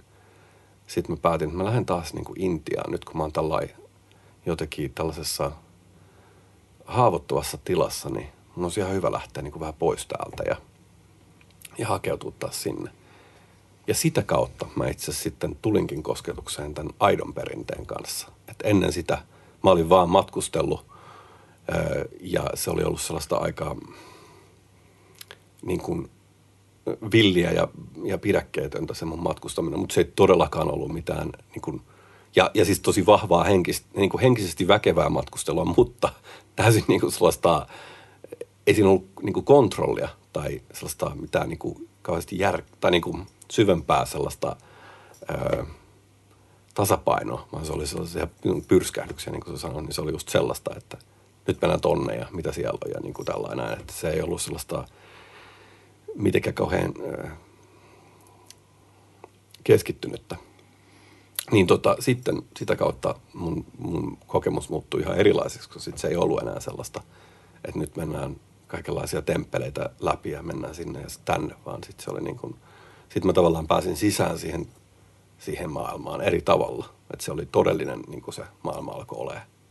Kun sä sanoit, että sä olit haavoittuvassa tilassa, niin oliko siinä joku semmoinen tavallaan intuitio siitä, että, että sä näit, että kun sä oot haavoittuvassa tilassa, niin sä voit tulla kosketetuksi eri tavalla. Ja siksi sä tiesit, että se on oikea hetki lähteä tuollaiseen paikkaan, joka varmasti niin kuin sörkkii aika paljon vielä niitä arkoja paikkoja sussa varmaan siinä oli, sitten sit varmaan siihen liittyy se, että Intas on niin paljon tavallaan sellaista kuolemameditaatioa ja mm. siihen niin kuin se kaikki kipu ja kärsimys ja elämän rajallisuus on niin, kuin niin esillä Intiassa. Ja se on tavallaan vapauttavaa. Että siellä ei ole niin kuin sitä, että jos sä oot täällä niin kuin alamaissa, niin kuin kauhean monet ihmiset on, niin ne istuu jossain asunnoissaan vaan. Niin kuin ja sitten ne on siellä ja sitten ne ei niin kuin tavallaan näe sitä myöskään. Sitä. Tai niin kuin, se kärsimys ei välttämättä näy niin kuin ulospäin niin paljon. Mutta Intiassa se on niin kuin sä voit hakeutua sen piiriin tai sä et, et voi tavallaan väistääkään sitä niin kuin kuoleman meditaatiota siellä. Että sun pitää jatkuvasti olla kosketu, tai sä olet, halusit tai et, kosketuksissa sen kanssa. Että sä voit istua ja katella palavia ruumiita ja, ja tota, tuhkaa leijailee niin kuin sun hiuksia. Mm. Ja sitten sä oot siinä vaan. Tuo on yksi asia, jota mä kyllä janoan omassa elämässäni. Mä toivoisin, että meidän kulttuuri ihan niin kuin konkreettisesti ja lihallisesti tarjoaisi enemmän mahdollisuuksia olla tekemisissä kuolleiden ihmisten ja kuoleman kanssa, koska ne kaksi kertaa, kun mä oon elämässäni ollut tekemisissä mun läheis, kahden läheisen kuolleen ihmisen kanssa, toinen oli mun äiti ja toinen oli mun isoisä, niin – on jättänyt tosi syvät jäljet, joka on tosi mun mielestä terveellä tavalla muokannut sitä, mitä mä koen maailman. että se ensimmäinen oli se, kun mun äiti kuoli, kun mä olin 11 ja, ja me mentiin sairaalaan katsoa sitä ja, ja mä muistan vieläkin, miltä se niho tuntui. Ja sitten toinen oli, mä olin jo aikuinen silloin, kun mun isoisä kuoli ja mä vietin sen yön sen kanssa sairaalassa ja pidin sitä kädestä kiinni sen prosessin ajan ja, ja olin siinä sen jälkeen. Ja se oli myös kiehtovaa, kun se oli mulla on vähän hähmäiset muistikuvat siitä yöstä, mutta mulla on semmoinen muistikuva, että siellä ei siellä niin kuin hoitokodissa tai, tai sairaala tai mikä se olikaan, niin ei ollut mitään kiirettä kellään mihinkään suuntaan. Että se tiedettiin, että tämän ihmisen matka päättyy tähän näin. Ja mulla on myös semmoinen muistikuva, että siitä sen jälkeen, kun se kuoli, niin siitä, siinä ei ollut minkäänlaista kiireen tuntuu. Ja musta tuntuu, että mä toivottaisin sen tervetulleeksi meille kaikille, että meillä olisi enemmän tilaa olla läsnä kuolemisen ja ei pelkästään niin, sekä niin kuin kuolevien että kuolleiden äärellä. Ja muistuu myös mieleen semmoinen David Chapman silloin, se käsittelee erilaisia buddhalaisia teemoja. Silloin blogaus nimeltä Charnel Ground, jossa se puhuu just siitä niillä niin kuin poltto, onko se onko polttomaa-sana, jolla voi kuvata sitä paikkaa, jossa niitä ruumiita poltetaan, mutta, mutta se puhuu just siitä, siitä meditaatiosta ja sen jotenkin niin kuin elämää koskettavista ja, ja metafyysisistä implikaatioista. Mä niin kuin, mä tiedä, pitäisi varmaan niin kuin aloittaa, kun kerran täällä Suomessa hengailee, niin sillä, että menisi viettelee aikaa hautausmaalle meditoimaan siellä. Joo, mä oon ihan samaa mieltä, että se on niin kuin syyttä tavallaan jotenkin suljettu jonnekin ovien taakse se kuolema meidän kulttuurissa. Että mun mielestä se olisi tervettä, että se olisi vähän enemmän esillä ja että sitä käsiteltäisiin vähän jotenkin vapaammin. Että kyllä se on niin kuin vapauttava kokemus tavallaan, kun Intia menee ja sitten jos vaikka ha- hakeutuu näille polttokateille tai muulle, niin mitä siis on kyllä varmaan joka, joka tuota kaupungeissa, mutta sitten Varanasissa esimerkiksi on tosi iso tällainen, missä niin kuin Shivan liekki palaa aina ja on palannut tuhansia vuosia ja muuta, niin kyllä siinä on niin kuin oma tunnelmansa. Ja kyllä se on, mä luulen, ihan hyvä. Joskin se on sitten aina sen niin kuin oma, että sen, oma, sen omaisen kuolema tai läheisen kuolema, se on aina niin kuin kuitenkin, mä luulen, jollain tavalla niin kuin eri asia. Että mm. En mä tiedä. Sitten toisaalta mä mietin, miten mä niin kuin reagoin johonkin ton, tai miten mä koin niin kuin Perttu Häkkisen kuoleman, niin, niin sitten toisaalta mä mietin, että en mä tiedä, onko mä oppinut niin kuin yhtään mitään siitä mun jostain meditaatiosta siellä. Ehkä mä oon, mutta se kuitenkin, niin kuin se suru on todellinen mm. asia – että ei se, niin kuin, ei se sitä surua muuta siinä. Niin, musta tuntuu, että tuollaiset kokemukset, jos ne muuttaa jotain, niin ne muuttaa sitä suhdetta. Että sä jotenkin oot ehkä askeleen verran enemmän valmis vaan olemaan sen niin kuin todellisuuden kanssa, joka siinä on. Et kun mä mietin itse, niin sä olit varmasti Pertulle läheisempi kuin, kuin minä. Me ei kauhean monta kertaa ehitty viettää mitenkään aikaa yhdessä, mutta niin, niin kuin kyllä se, muakin se kosketti tosi syvältä ja – ja, ja jotenkin niin kuin tuotti paljon surua ja, ja semmoisen ravistelun, että, että vittu, että maailma osaa olla yllättävä. Mutta kyllä musta tuntuu, että se myös kultivoi jotain tosi tärkeitä juttuja niin kuin me, meissä ja niin, mun, mun mielestä ei ole mitään semmoista tavoitetta, että, että asioiden pitäisi lakata tuntumasta tai että olisi niiden yläpuolella, että puhutaan siitä spiritual bypassingista, niin sehän on niin kuin, mä uskon, että jollain meditaatiolla esimerkiksi on mahdollista kehittää kyky dissosioida itsensä niin kuin tavallaan tästä normaalista ihmisten maailmasta. Musta kiehtova haaste on se, että, että kun ollaan tekemisissä, no just säkin puhut siitä integroinnista, että kun ollaan tekemisissä näiden pyhien ja ehkä mystisten ja transcendenttien asioiden kanssa, niin – miten vaalisi sellaista suhdetta niihin, joka myös tukee sitä meidän jokapäiväistä arkiolemista täällä, koska niin kuin, niin että vaikka niin kuin, että säkin oot pyhää syvästi janova ihminen, mutta sä oot myös perheellinen mies, jolla on niin kuin arkinen elämä ja ne ei ole mitenkään ristiriidassa, vaan ne vyyhtyy ja limittyy toisiinsa – niin, en tiedä, onko mun mitään varsinaista loppukaneettia tässä näin. niin. Niin siis varmaan, joo. Kyllä en, en mä, enkä mä myöskään, mä en ole eri mieltä mistä, mitä sä sanot, että tavallaan mä oon ihmetellyt ihmisiä, jotka öö, on, on etääntynyt tavallaan maailmasta niin paljon, niin kuin sadhuja tai muita, että niitä ei enää niin kuin tavallaan liikuta asiat. Ja mä en tiedä, onko se niin kuin edes toivottavaa tietyllä tavalla. Mm. Tiedätkö, että ihmiset on niin, kuin niin sellaisella, ää, ne on niin, kuin niin tuolla puolen tai jonkun absoluutin piirissä jo, että niitä ei niin kuin enää mitkään ihmiselämän tapahtumat hirveästi niin kuin liikuta. Niin se on ihmeellistä. Mä oon nähnyt sitä välillä. Mutta kyllä mä oon niin kuin sen tyylin, että mä, mä niin kuin Nietzsche sanoi, että pakana on se, joka sanoo kyllä elämälle – ja mä mietin sitä niin kuin sellaisena hyväksyntänä, että me eletään niin kuin hyvin tragikoomisessa universumissa, missä kärsimys ja, ja niin kuin suru on väistämätöntä, mutta pakana on se, joka niin kuin hyväksyy sen kaiken, joka tavallaan sanoo, niin kuin, että kyllä, että kuolema tulee ja, ja tulee niin kuin tuhoa ja surua ja muuta, mutta tulee myös iloa ja tulee kaikkea muuta, eikä yritä tavallaan niin kuin paeta siitä, niin kuin, vaan että se niin kuin tavallaan hyväksyy sen, että tämä maailma on tässä. Ja tässä niin kuin immanentti ja transcendentti niin kuin syleilee toisiaan jatkuvasti. Eikä, eikä niin kuin esimerkiksi niin kuin buddhalaisessa tiessä jotenkin yritä niin kuin vet, tai niin kuin vetäytyä kokemusten tai tällaisen niin kuin, niin kuin tota illuusioiden tuolle puolen – mä mm. hyväksyy sen kaiken. Että se on ehkä ollut mun asenne näihin juttuihin. Ja en mä tiedä sitten toisaalta, ehkä mä sitten kuitenkin, tai niin kuin, ää, ne aina toiset kuolema-asiat, ne niin kuin avaisi jonkun, mun mielestä kuitenkin niin kuin ikkunan johonkin. Mutta sitä on vaikea vaan siinä tilanteessa aina niin kuin muistaa. Mutta kyllä ne avaa sellaisen niin kuin korkeamman ymmärryksen ikkunan ja ne avaa sen mahdollisuuden ihmiselle niin kuin kehittyä jollain henkisellä tavalla. Että esimerkiksi vaan se, että muistaa todella, että meidän yksi määrittävä tekijä ihmisinä on se, että me ollaan kuolevaisia. Ja sitten se, että aktiivisesti yrittää muistaa, että tämä on niin kuin hetkellistä ja olla välillä kiitollinen niin kuin asioista, mitä meillä on. Niin varmaan... Niin, niin se on myös mun mielestä niin kuin harjoittaa sellaista mielenlaatua, että olla niin kuin kiitollinen hyvistä asioista ja, ja niin kuin, muistaa se, että tämä jatkuu.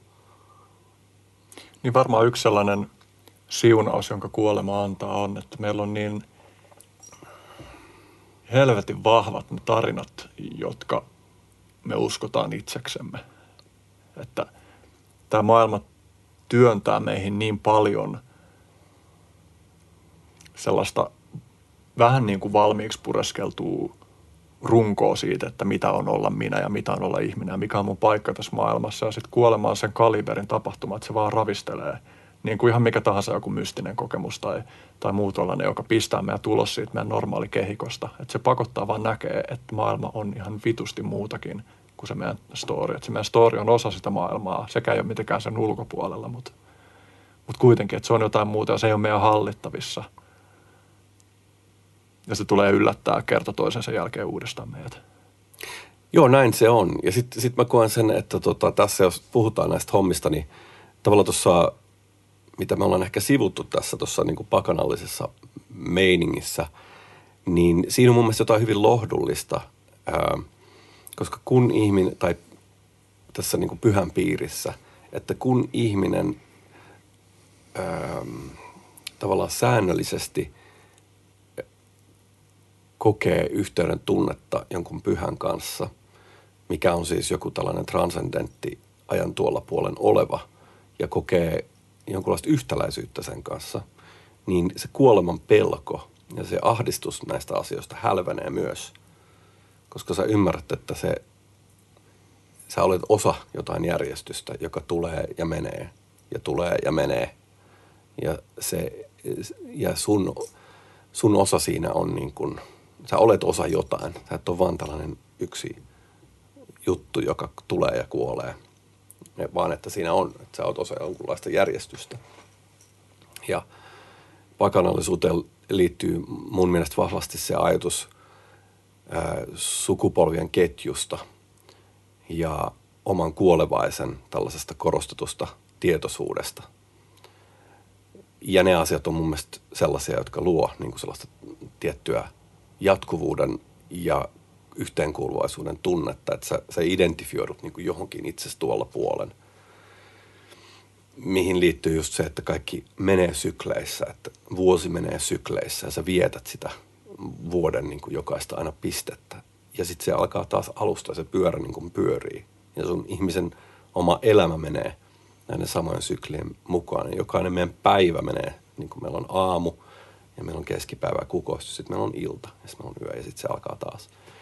Niin tavallaan mun mielestä pakanallisuudessa tai tällaisessa esikristillisessä henkisessä perinteessä on kyse ää, siitä, että ihminen ää, aktiivisesti hakeutuu tällaisen yhteyden pariin ja sitten tietyllä tavalla niin kuin ylittää oman kuolevaisuutensa. Se on jännä, että meidän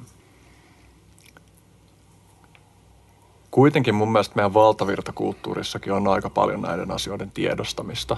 Meidän, ihan jos lähtee vaikka siitä, että minkälainen meidän kirjallinen historia on, niin kuin mitä kaikkea meidän eniten arvostamasta kirjallisuudesta löytyy, niin kyllähän siellä on tosi paljon kampetta, jossa ollaan ikuisten totuuksien kanssa tekemisissä ja pyritään välittämään niitä ihmisille. Ja samoin esimerkiksi meidän satoja vuosia arvostamamme niin kuin jotkut niin kuin musiikin klassikot ja myös, myös merkittävästi mun mielestä nykyaikaisessa musiikissa niin on sitä niin kuin pyrkimystä päästä kosketuksiin sen joku transcendentin kanssa. Että onko meidän, ehkä meidän ajan yksi haaste on se, että tämä on niin kuin,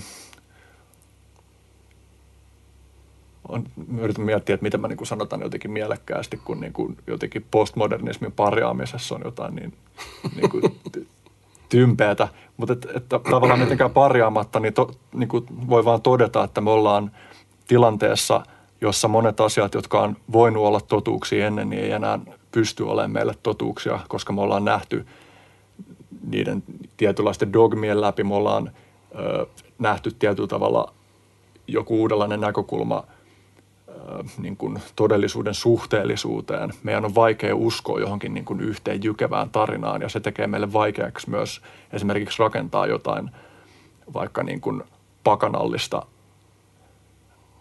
tällaista niin kuin tavallaan suoraa esimerkiksi suoraan luontoyhteyteen tai sen varaan rakentavaa yhteisöllisyyttä tai ylisukupolvista elämäntapaa, että yhtenä keskeisenä ongelmana – on se, että kun joku ihminen alkaa tarjoa tällaista, että no mulla olisi nyt tällainen juttu, niin siihen tulee kuitenkin aina mukaan sen ihmisen jotain omia dogmia. Ja, ja niin kuin, mä oon miettinyt paljon sitä, että miten, miten ne ylipäänsä päätyy syntymään ne jotkut ylisukupolviset traditiot. Niitä on aika vaikea lähteä synnyttää sille, että no hmm, nyt sellaista ei ole, että rakennettaisiko sellainen. Onko toi syntytiedon käsite tuttu sulle? Mm, on, totta kai. Se, sehän niin kuin, öö, siinä tavallaan niin kuin kiteytyy just se, että, että miten Tere Vaden esimerkiksi siitä puhuu, tai se, hänen kautta se on mulle tullut niin kuin tutuksi, että mä en esimerkiksi tunne kauhean hyvin niin kuin näitä, niin kuin mistä se alun perin tulee jostain niin kuin meidän runoperinteestä ja, ja tollasesta, mutta, mutta että se, miten Vaden puhuu siitä, että se vaan niin kuin jonain semmoisena vähän niin kuin hiljaisena tietona muodostuu – ihmisten elämäntavassa ja, ja välttämättömyyksien kautta. Se muodostuu sen takia, että sen on tarpeen muodostua. Se muodostuu sen takia, että se on se toiminnan organisoitumisen muoto, jota ilman ihmiset ei ole selvinnyt. Ja tänä päivänä me edelleenkin se tarve ei ole poistunut mihinkään, mutta, mutta tämä maailma on niin täynnä kaikenlaista, että täällä on ihan vitun vaikea nähdä, että mihin luottaa, minkä varaan rakentaa. Sen niin kuin näkee siinäkin, kun – mulla on semmoinen niin kutina, vaikka muussa on myös paljon semmoista loneria siinä mielessä, että mä tykkään viettää itsekseni aikaa enää kiinni kirjassa, mutta kyllä mä näen myös sellaisen, että, että, että ihmiselle tekee hyvää olla aktiivisesti kontaktissa muiden ihmisten kanssa, esimerkiksi rituaalien äärellä, tulen äärellä ja tuollain. Mutta sitten kun miettii, että no mistä mä nyt lähtisin rakentaa jotain niin kuin yhteisöllisyyttä tai jotain, no just se ongelma on vähän siinäkin, että lähtee rakentaa, että kun se on – tuhansia, satoja tuhansia vuosia vaan tapahtunut. Ja nyt me yhtäkkiä ollaan maailmassa, joka ei näytä mitään selkeitä polkuja siihen. Että me ollaan katkottu se osittain sen takia, että me ollaan löydetty helvetisti energiaresursseja, jotka on sallinut meidän rakentaa sellaisen maailman, jossa me ei mukaan olla riippuvaisia toisistamme. Sitten sitä on vaan niin kuin sormisuus, että mitä vittua tässä nyt Niin, sä, sä tavallaan hyvin, hyvin tota esitit tämän tavallaan yhden meidän ajan ongelma just – tässä, mistä, mistä tota, tässä Kaliukas puhutaankin. Että, mm. ää, mä koen sen niin, että, että sen, ää, sen elämänperinteen ehkä keskeinen asia on just se, että, tai sen käsittäminen, että se on ihmiselle luontainen tapa olla, on se, että se ei ole asia, mitä sä valitset, vaan se on joku maailma, mitä sä olet jo osa. Ja olkoon nyt, että me ollaan unohdettu tämä maailma tai se on meille vieraantunut, niin ei se tarkoita sitä, että eikö se maailma olisi siellä. Ja mä, se, puhuit siitä, että miten se sitten niin kuin muodostuu. Mä luulen, että on kyse ää, tästä jostain että on ihmisryhmiä, on jonkinlaisia kollektiiveja ja on paikallisuutta ja ajan myötä näiden ihmisten ikään kuin henki tai olemus ilmenee niille itselleen jotenkin jossain ulkoisessa muodossa. Ja siitä muodostuu sitten heidän niin kuin kulttuurinsa tai perimätietonsa tai se, mikä se perinne sitten on. Että se ei ole niin kuin tällaisen kenenkään yhden jätkän tai muutaman tyypin niin kuin muodostama juttu, mikä perustuu niihin ideoihin, vaan se on joku tällainen ää, sen, sen kansan luonne ilmentyneenä sille itselleen. Ja en mä halua valita sitä, hmm. koska se tuntuu niin kuin kauhean halvalta. Se on niin kuin sä valitsisit sun perheen. Että sä voi valita sun perhettä. Se hyvässä tai pahassa, niin se perhe, sä olet jo niin kuin ikään kuin osa jotain perhettä ja jotain traditioa. Jokaisella meistä on jo synnynnäinen niin kuin myyttinen perhe myös, mitä me tavallaan ollaan osa. Sitten se on eri asia, että löydetäänkö me tässä, löydetäänkö me se vai osutaanko me niin kuin luoda siihen elävä suhde, niin se on, niin kuin, se on nykyihmisestä itsestään kiinni. Ja se, mitä mä puhuin tuosta sukupolvien ketjusta, mä puhuin ihan niin kuin konkreettisesti mm. myös niin kuin omista esivanhemmistani ja omista jälkeläisistäni. Ja välillä sä näet sellaisia häivähdyksiä niin kuin siitä, mitä oli ja siitä, mitä on. Ja siitä, miten näiden välillä on joku tällainen jatkuvuus. Niin kuin sen välillä, mitä oli ja mitä on ja mitä on tulevan. Että tässä on joku tällainen, että asiat vaan ikään kuin toistuu tällaisissa sykleissä. Ja se, siinä on jotain hyvin, niin kuin mä koen, että siinä on jotain lohdullista. Ainakin mulle aina, niin kuin, kun on joulun aika esimerkiksi, niin, niin äh, siinä on jotain lopullista, koska jokainen joulu on tavallaan sen syklin loppu ja alku. Mutta sitten siinä on myös jotain sellaista, on aina niin kuin sama. Ja tämä ei koskaan muuta. Tämä tulee olemaan aina niin kuin, sitten kun mua ei ole enää ole, niin on aina niin kuin tämä sama juttu kuitenkin. Että siinä on jotain niin kuin sellaista mun mielestä kauhean armollista, tai en mä tiedä armosta, tarviiko armoa, mutta sellaista lohtua niin kuin, tai sellaista, että ihminen voi kokea, että, että tämä on ihan hyvä järjestys. Että maailma on hyvä välillä myös, että se ei ole vaan niin kuin, tällaista kalijuukaa kaikki. Niin kuin. Tämä on muuten yksi mielenkiintoinen juttu, johon mä oon, jonka mä oon pannut merkille, kun mä oon kuunnellut sun ajatuksia, että, että vaikka sä puhut siitä kaliugasta ja rappiosta ja siitä, miten nykyaika on ongelmallinen, niin, niin sun ajattelussa tuntuu olevan myös yhtenä linjana se, että, että sä vältät sellaisia liian yksinkertaisia – dualismeja, että, että hyvä, huono, että sä näet potentiaaleja nykyhetkessä, sä näet jo aktualisoitumista nykyhetkessä, nykymaailmassa. Nykymaailmassa niin kuin selvästi näyttäytyy sulle vähintäänkin niitä taskuja, joissa se, se ihmisyys, jota sä janoat päästä ilmentämään, niin jo ilmentyy ja toteutuu. Joo, mä, mä, mun mielestä se on niin kohtalon hyväksymistä. Että se on niin kuin tavallaan sitä, mitä intilaiset puhuu niin darmasta esimerkiksi. Että dharma on joku tällainen kosminen järjestys ja ihmisen tehtävä on löytää se oma luontonsa ja polkunsa, miten se, sen oma dharma toteutuu. Ja tavallaan mun niin kuin se positiivisuus ei perustu siihen, että uskoks mä nyt, että välttämättä jotain tulee tapahtuu parempaan suuntaan tai ei. En mä niin kuin, se on mulle ihan sama. Mä teen joka tapauksessa sitä, mitä mä teen. Että on niin kuin sillai, äh, se ei ole sellaista sillä lailla niin kuin tuloskeskeistä – se mun ajattelu. Mä uskon, että jos sä alat yhdistyä niin kuin ikuisien totuuksien kanssa, niin sä alat uskoa sinne, että sun pitää toimia jollain tavalla huolimatta siitä, mitkä ne seuraukset, tai onko, siitä niin kuin mitään, onko siinä mitään järkeä tai ei. Et sun, pitää toimia, sun pitää elää sankarillisesti jollain tavalla. Ja siinä on aina jotain traagista myös. Mutta mun mielestä suurempi tragedia on niin kuin tällainen nihilismi, mikä on, on niin kuin meidän – ää, maailmassa hirveän, niin kuin, mä näen sen kauhean yleisenä. Ja sellainen nihilismi on mun mielestä niin kuin se, mitä esimerkiksi Nietzsche yritti ylittää omassa filosofiassaan, oli tällainen suuri kuilu tai tyhjyys. Niin ää, se on paljon tuhoavampaa kuin se, kuin se että tota, ihminen heittäytyy johonkin sitten. Tuossa on ehkä, jos miettii vaikka meidän No ihan loppujen lopuksi, vaikka puhutaan siitä, että, että länsimainen ajattelu on tieteellistä ja materialistista, niin eihän oikeasti harva ihminen on mitenkään striktisti ajattelussaan tieteellinen tai, tai, tai rationaalinen tai mitään muutakaan ja sitä sen kummemmin mihinkään suuntaan arvottamatta. Mutta mä mietin sitä, että mikä meidän nykyisissä narratiiveissa meidän suhde on uskomiseen, kun sä puhuit siitä, miten sä uskot siihen, että, että ton kyseisen asian eläminen nyt, että sillä on tiettyjä vaikutuksia, niin mä kuulen sen heti tietenkin niin, että, että kyllä se ei ole, kun me tyypillisesti ajatellaan uskomista silleen, että, että joku juttu, josta ei ole todisteita ja sitten vaan sokeasti luotetaan siihen, mutta, mutta se, miten sä puhut siitä tietysti, koska tämä resonoi myös mun omassa kokemuksessa – niin, niin on ilmeistä, että se usko on jotain, joka syntyy suorasta kokemuksesta siitä, että näin se asianlaita on. Että sulla on joku suhde, aktiivinen, elävä suhde siihen. Sä uskot, ehkä mä itse käytän usein sanaa luottamus kanssa, mm. kun se jotenkin mielletään semmoisen helpommin konkreettisena ja käsin koskelteltavana.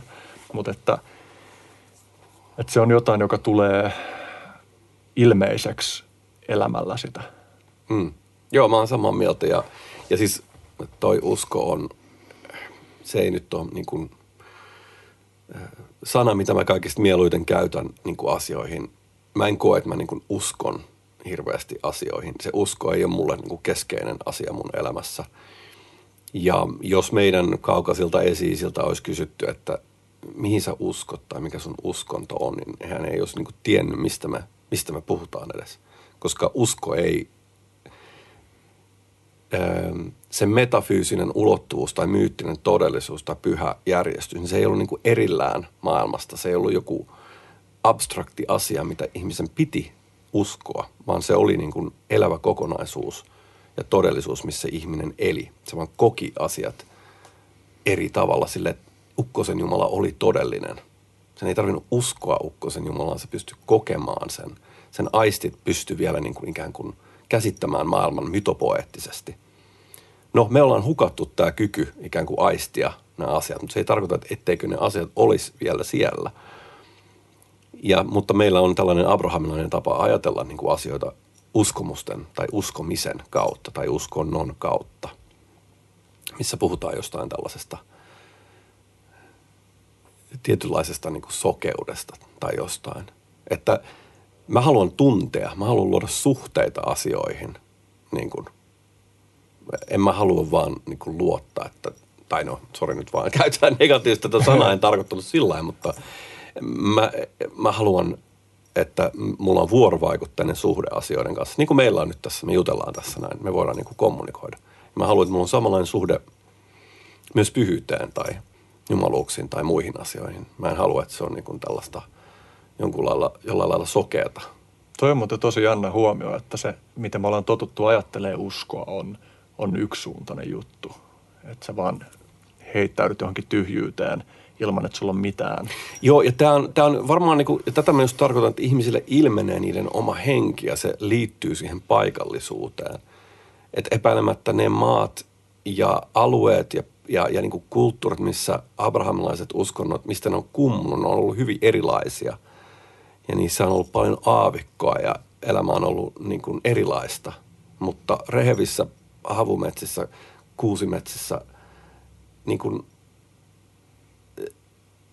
kaikki on välittömästi tässä, kaikki on välittömästi niin kuin pyhää. Sun pitää käsitellä asioita tietyllä tavalla, että niin kuin olla tietynlainen suht. Mun mielestä niin kuin ne on asioita, mitkä kumpuaa siitä, että me ollaan eri paikoista ja eri niin kuin piireistä peräisin. Miksi me suhtaudutaan asioihin eri lailla. Ja me ollaan ehkä tuotu itsellemme tällaisia ulkoisia – tapoja käsittää asiat, mistä johtuukin se, että me ollaan niin hukassa asioiden suhteen, kuten mun mielestä me ollaan. Jotkut on ilmeisesti mukaan eri mieltä ja kaikki on niin tosi hyvin. Onnea niille, mutta mun mielestä asiat voisi olla ehkä vähän paremmin. Niin ehkä voi ajatella, jos miettii vaikka kristinuskoa, niin onhan siellä Raamattukin on aika kompleksinen kirja, niin siellähän on elementtejä, jotka voi tukea täyden pyhän kosketuksissa olevan elämän kanssa, mutta, mutta siellä on myös aika paljon abstraktia ja sellaista, mikä ei tunnu liittyvän mitenkään meihin, ei edes niin kuin mainitsemattakaan kummemmin sitä, että siellä on valtavia pitkiä jotain sukulistauksia, jotka on ollut ehkä relevantteja joskus jollekin jossain. Mutta niin, kyllä niin kuin mä näen, että se jano johonkin sellaiseen jaettuun, en mä mitään, mitään dogmajärjestelmää kaipaa, mutta mä kaipaan kuitenkin jotain jaettua kosketusta, että, että olisi enemmän, enemmän sellaista meidän yhteiskunnassa, että mä tiedän, että ihmiset pitää arvossa samanlaisten juttujen pyhäsuhdetta vaalimista kuin minä. Esimerkiksi nyt metsä, vedet, tuli, tuollaiset peruselementit, jotka vaikka meillä on nytten äärimmäisen kompleksista ja, ja hämmästyttävää ja hienoa teknologiaa, niin ei ole menettänyt millään tavalla sitä meidän, tai ei me olla menetetty sitä, että ne koskettaa yhä meitä. Et kun mä menen mereen, etenkin kun mä menen mereen silloin, kun on kova tuuli, niin se oikeasti ravistelee ihan vitun syvältä. Ja kun mä oon ihan vaikka jonkun basic takkatulenkin äärellä, niin kyllähän siinä on jotain, joka koskettaa ihan vitun syvältä. Ja se on, mä just, mä tuossa hiljattain olin, meidän mökin lähellä on, on suojeltu metsää ja, ja siellä oltiin viettämässä aikaa ja, ja sitten mietin vaan jotenkin, että tuli semmoinen tosi syvä elämys puiden hyvyydestä siinä mielessä, että puut on jotain moraalin tuolla puolen olevaa, hyvää semmoisessa mielessä, että sä vaan hyväksyt, että tämä on osa maailmaa ja sen kuuluu olla. Ja, ja, ja jotenkin se niiden tapa olla maailmassa tuntuu opettavaiselta siinä mielessä, että, että kun ei ole maailmassa jonkun kehikon kautta, niin kuin me helposti ollaan, vaan että ne on maailmassa, en mä tahdo sanoa myöskään suoremmin, koska, koska meidän kehikotkin on luonnon ilmiö muiden joukossa, mutta että joku semmoinen kosketus silti siihen, että, että mä janoan sitä, että me kultivoitaisiin enemmän, että jos puhutaan jostain uskonnollisuudesta tai tuollaisesta, että me kultivoitaisiin enemmän sellaisia kehikkoja ja sellaisia myyttejä, jotka sais meidät hyvään, tukis meidän hyvää suhdetta niihin asioihin, jotka on olemassa, jotka ei ole meidän rakentamia, se, siihen puoleen maailmasta, joka on olemassa meistä riippumatta. Mä olen täysin samaa mieltä tästä näin. Ja, ja mun mielestä... Vittu, mä tylsä juontaja. Tulee koko ajan tällaisia. Meidän pitäisi keksiä nyt jotain riittää niin Hie- enemmän tässä. Tota, mitä tuohon voi sanoa? Mun mielestä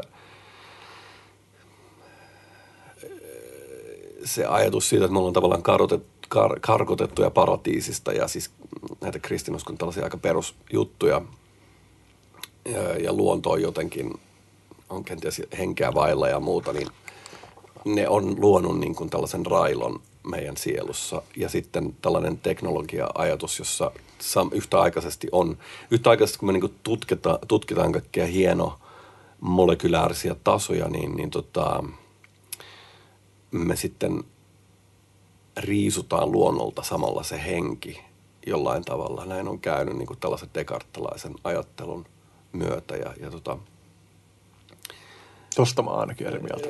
niin, missä, missä ihminen on sitten seisoo keskellä aukiota, missä ei ole puita eikä Jumalaa. Koska kaikki on, on niin kuin, Jumala ei löydy tästä maailmasta niin sanotusti, vaan se on tuolla puoleen. Mutta mä oon toisaalta myös tämä kristinusko ja muuta, tämä on hirveän tylsä keskustelua. Kristinuskoakin on niin kuin jo arvosteltu niin, kuin niin paljon, että se on niin kuin täysin niin kuin, en mä jaksa sitä, niin kuin, ei mua kiinnosta mm. niin kuin arvostella kristinuskoa. Ja kristinusko ja pakanallisuus on tavallaan länsimaiden ja Euroopan nämä kaksi suurta perusvirtaa, jos puhutaan niin kuin henkisyydestä, että, että nämä on ne kaksi niin kuin tavallaan janaa, mitkä muodostaa meidän kulttuurin tällä hyvin laajasti sanottuna. Niin ei sitä kristinuskoa kuitenkaan voi niin kuin sulkea täysin niin kuin pois. Ei, ei me voida niin kuin vaan niin kuin, kristinusko pois – ei se niin kuin onnistu niin.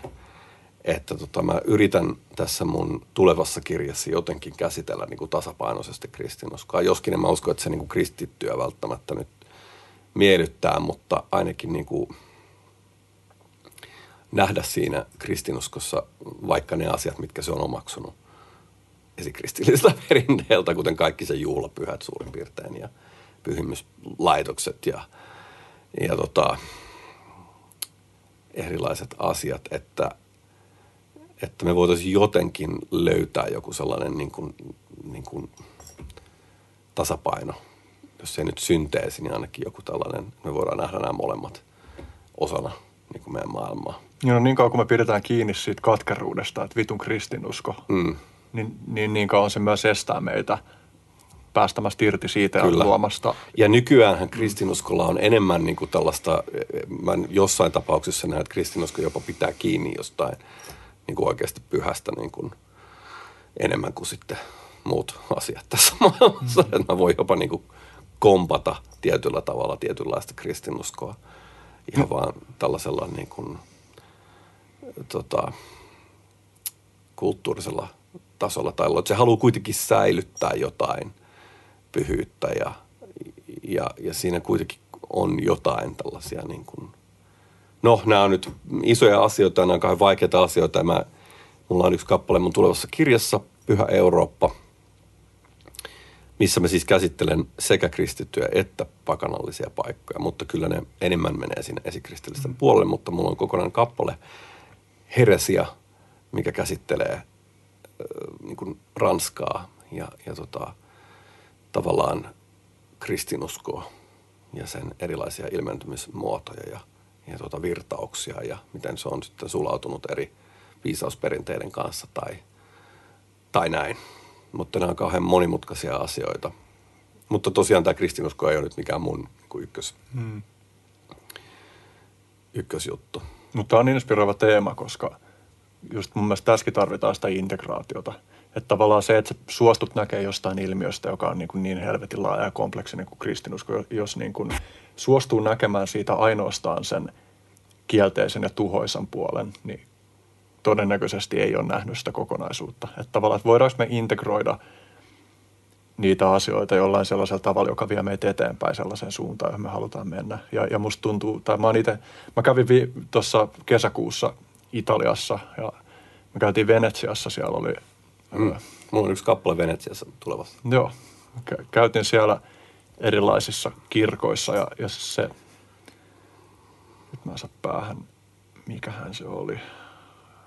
Se Heti ensimmäisenä, kun tulee sinne juna-asemalle, niin siitä kun tulee sinne sisään ja sitten siinä on siis sisä, sisään sinne Venetsiaan, Mm.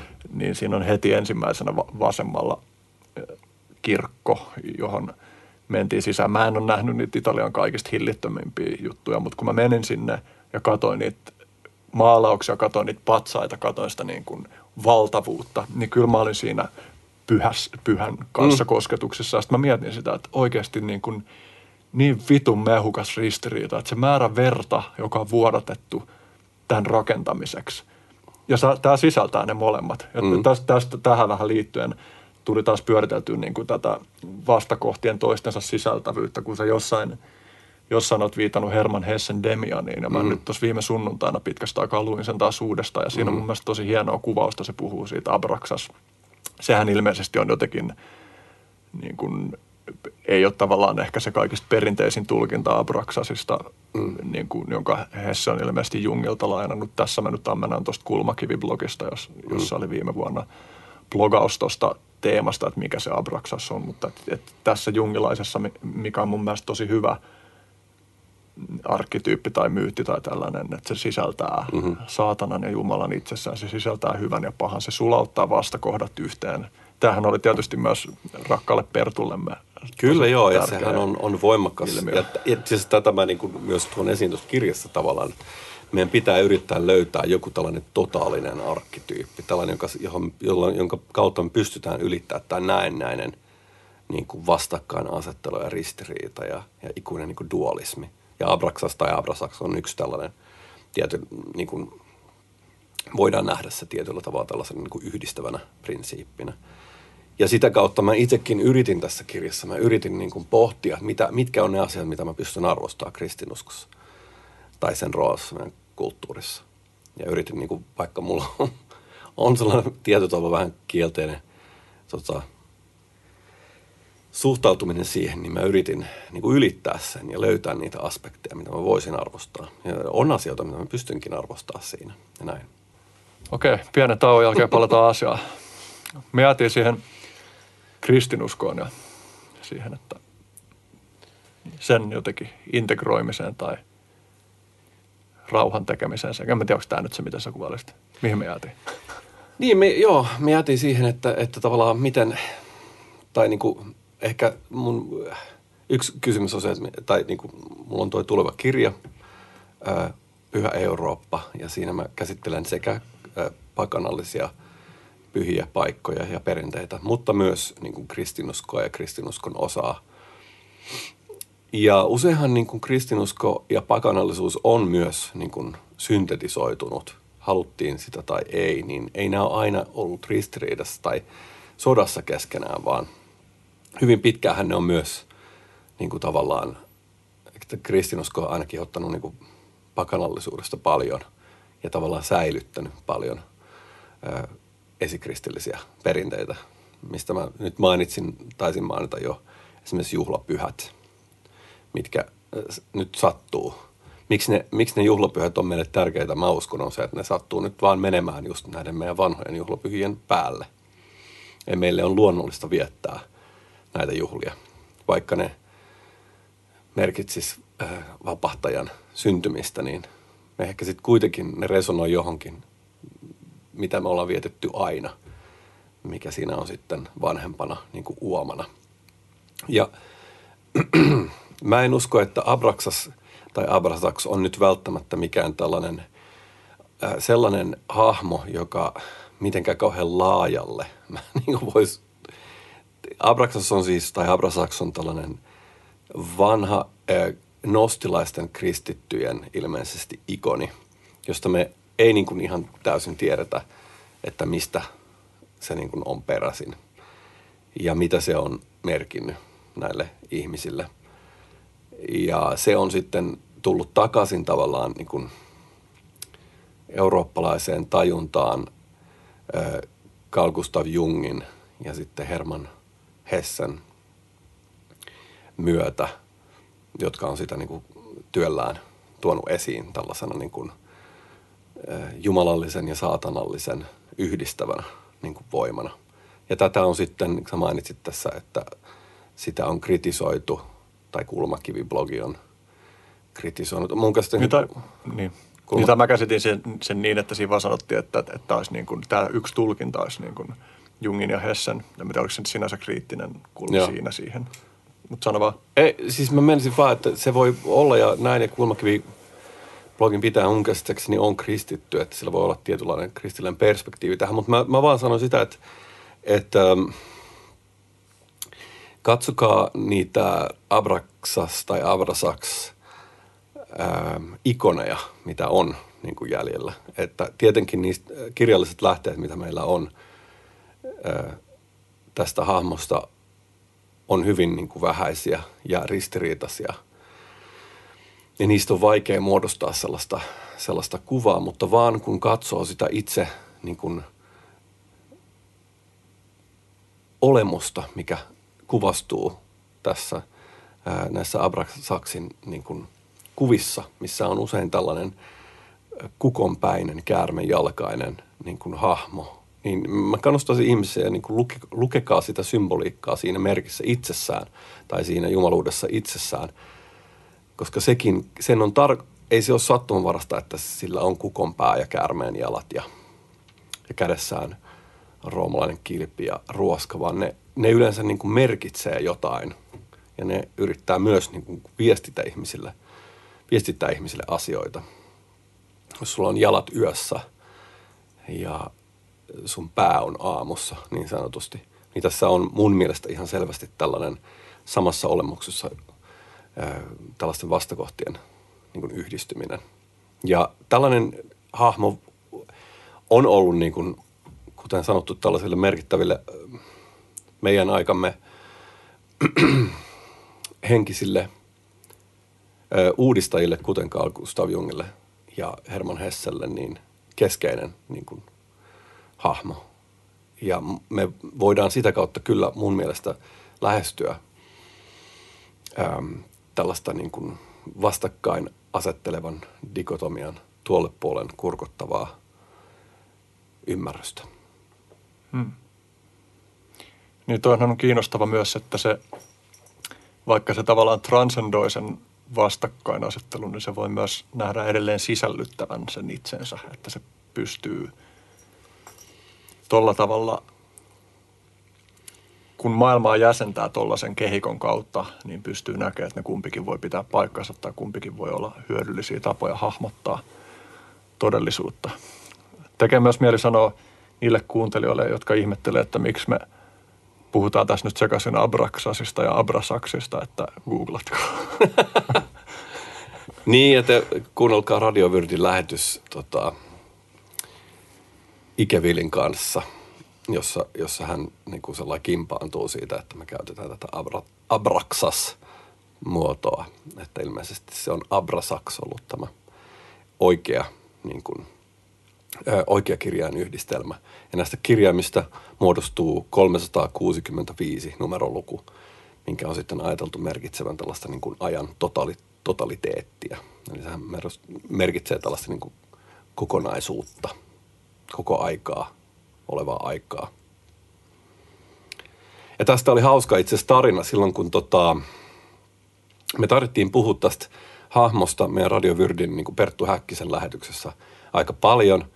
Ja siitä se ikävili jotenkin sitten kimpaantui. Ja kun me mentiin tota, ikävilin lähetyksen jälkeen sitten baariin ja tapaama Perttua, niin nä, näillä oli tällainen humoristinen Abraxas riita siellä tota, Ruoholahden baarissa, mikä oli kyllä yksi, yksi ja tota, huvittavimpia ja, ja tota, hassumpia juttuja, mihin mä olin vähän aikaa törmännyt, kun Ike otti Ike oli sitten vähän jo siinä niin kuin bakkana, bakkanaalien tällaisessa niin kuin Dionysus, Dionysuksen siivittävässä tilassa, niin se otti paidan pois ja näytti, että tässä on vittu Abrasaks ja, ja tota, Vertulle ja, ja tota, niillä oli tiukka niin kuin, meininki tästä näin. Mä mietin, että, että niin kuin, vittu, että on mahtavaa, että mä olen jossain Suomen Ruoholahden niin metroaseman baarissa ja tässä on kaksi taas mystikkoa, jotka vääntää jostain tota, muinaisnostilaisesta jumaluudesta ja se oikeasta niin kuin nimestä tällainen näin verissään. Ja kyllä niitä sitten tuli ihan hyvät ystävät sen jälkeen, mutta,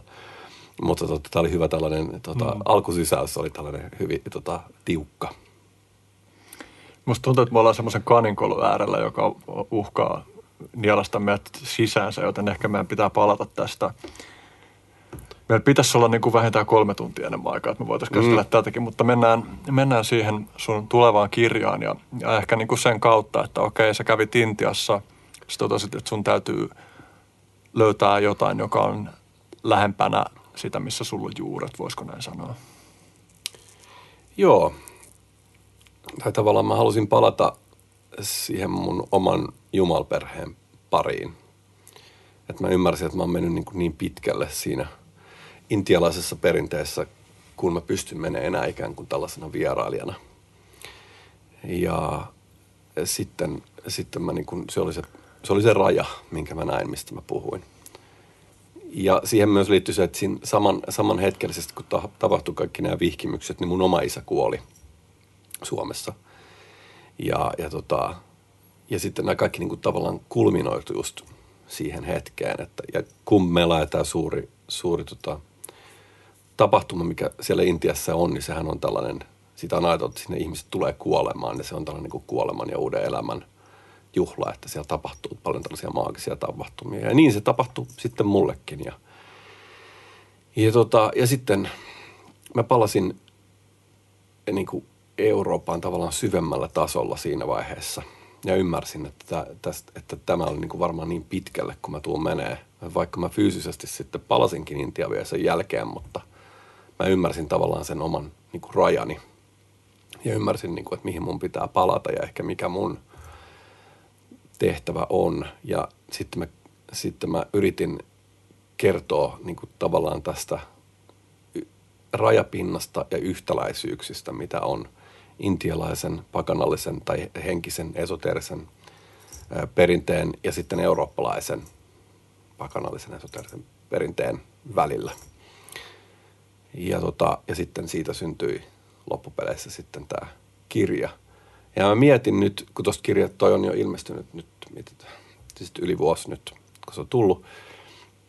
Ja mä oon siitä aika paljon puhunut, niin mä jotenkin tänään kun mä tulin tänne, mä mietin, että mitäköhän mä voin enää niin kuin sanoa tästä tai – alkaako mun oma niin kuin, muisti tavalla pettämään tämän tarinan suhteen, tai mikä, niin kuin, että alkaako tämä, koska sä voit vaan puhua tavallaan tästä asiasta tietyn matkaa, mm. ja sitten se, sit se alkaa olla sulle itselleskin jo sellainen, mun pitää lukea tuo kirja uudelleen, miettiä, että mitäs mä oikeastaan tässä tässä tapasin. Mä mietin sitä tänään, sitten mä laitoin, mä mietin, että onko mulla jotain, niin tarin, onko mulla jotain juttua, mikä voisi liittyä tähän, mitä mä en ole kertonut. Mä laitoin tällaisen, mulla on tällainen punainen tota, rukousnauha, mikä on tällainen niin kuin muovinen rukousnauha. Ja tämä on siitä niin kuin hetkestä just, jolloin mä näin sen rajan, mihin liittyy tämä, että mun, mä olin just kuullut, että mun isä oli kuollut.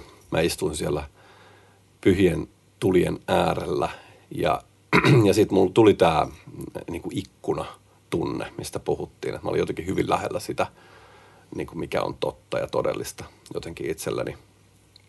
Ja, ja myös sellainen tietty luopuminen on siinä vaiheessa helppoa, kun sä ymmärrät, että, tai jos sulta on, on mennyt jotain hyvin merkittävää, niin sä oot silloin myös niin kuin sillä vähän, että antaa mennä, niin kuin, että sä, et, sä oot vähemmän ää, takertunut asioihin siinä vaiheessa, ehkä jollain tavalla.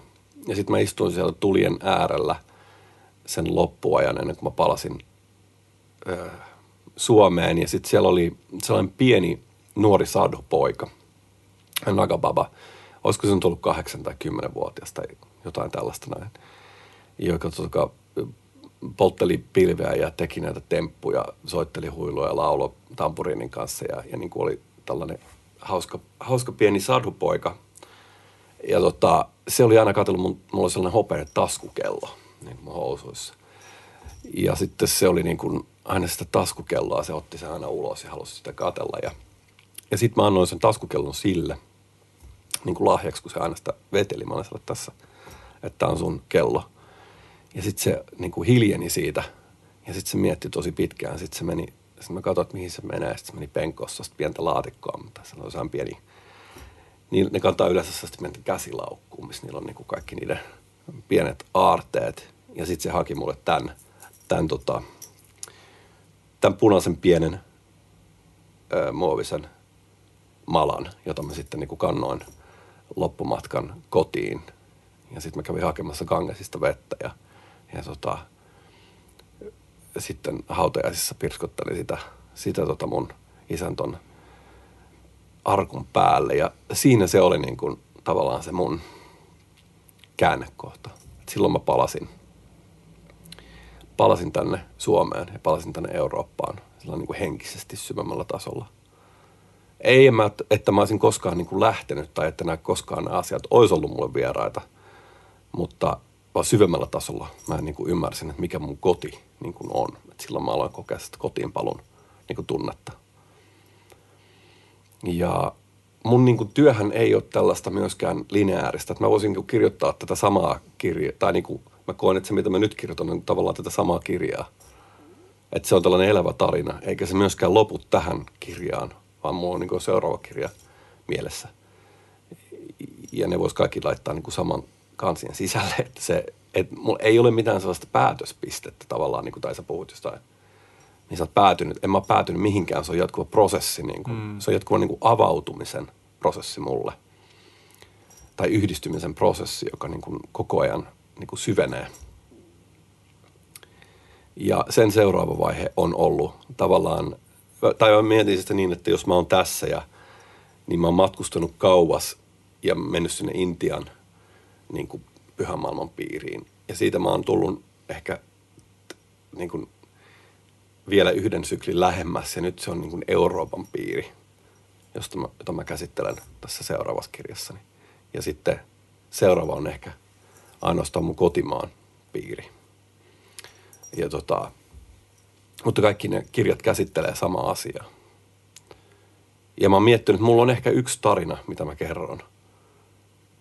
Ja mä huomaan, että mä kirjoitan itse asiassa samoja lauseita uudelleen ja uudelleen että kun mä oon nyt tehnyt tuota uutta kirjaa, niin mä joudun koko ajan niin kuin etsimään. Mä oon että mulla, on sellainen fiilis, että mulla on tämä lause jo, ja mulla on ihan sama lause jo. Ja mä, ja mä teen, ja mulla on, ja sitten mun on pitänyt katsoa, että mä oon kirjoittanut tämän lauseen tuohon edelliseen kirjaan. Ja sitten mä hyvin monesti onkin. Niin mä tavallaan uskon, että ihmisillä on joku sellainen yksi tarina, mitä ne yrittää kertoa. Ja sitten ne tekee sen niin kuin tavallaan eri tavoilla uudelleen. Ja sen, takia vaikka David Lynchin – elokuvat näyttää aina samoilta. Koska silläkin on yksi, sillä on yksi niin kuin maailma, minkä se haluaa avata. Ei, että se maailma on jotenkin helppo ja näin ja niin kuin pikku paketti, mutta se on tällainen yksi juttu, mitä ne yrittää niin kuin kertoa ihmisille. Yksi suuri tarina.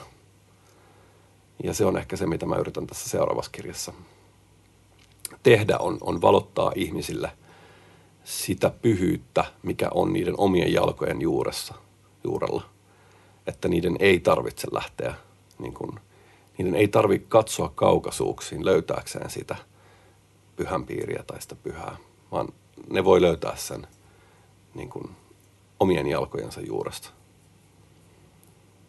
Ja se on se mun seuraavan kirjan, kirjan aihe. Ja siinä mä myös pohdin, että onko olemassa joku tällainen, onko Euroopan näillä perinteillä joku niin kuin yhdistävä henki tai tekijä.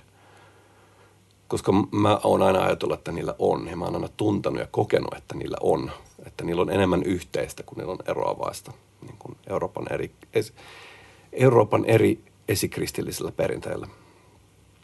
Ja näitä yhtäläisyyksiä ja vastaavuuksia. Mä niin kuin kuvailen myös tässä, tässä tota seuraavassa kirjassa, jossa keskeisiä kysymyksiä on, että, että miten tunnistaa niin kuin todellinen tai autenttinen perinne, miten se voi ottaa muotonsa meidän nykypäivässä, nykymaailmassa, miten jälkimoderni ihminen voi lähestyä sitä, voi voiko se lähestyä sitä.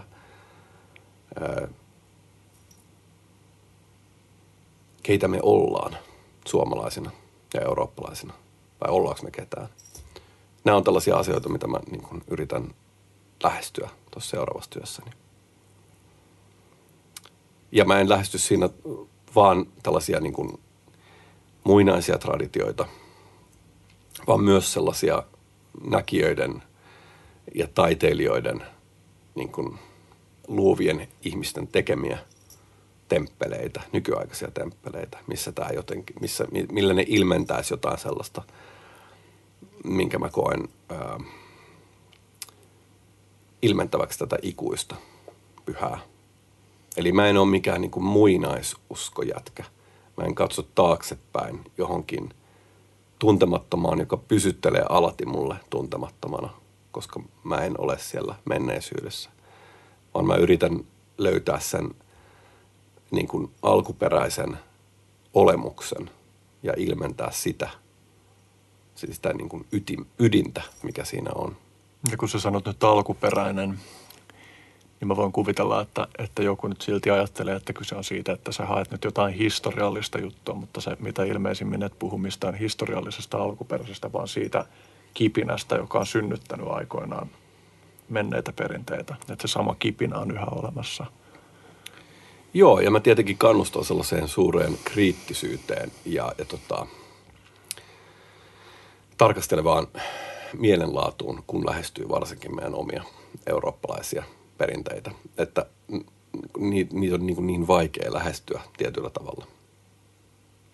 Että niihin pitää suhtautua hyvin, hyvin niin kuin varovaisesti tietyllä tavalla, koska on hyvin vaikea niin kuin, tavalla hyväksyä kaikki ja, ja niin kuin kaikki käy tavallaan sellainen mentaliteetti, mikä tällaisia uuspakanallisia liikkeitä aika paljon vaivaakin, että ne on niin tällaisia – tai mun mielestä uuspakanalliset tällaiset, jos sä menet vaikka tuonne pakanamessuille nyt tänä vuonna, tai jos olit, tai jos joku kuulija oli, niin siellähän oli nyt vähän niin kuin, mä en ollut siellä, mutta mä katsoin mitä siellä oli, niin kuin, mitä puhujia siellä oli. Niin se oli vähän sellaista, niin kuin, että vähän niin kuin joka paikasta jotain ja sitten ei oikeastaan niin kuin mitään.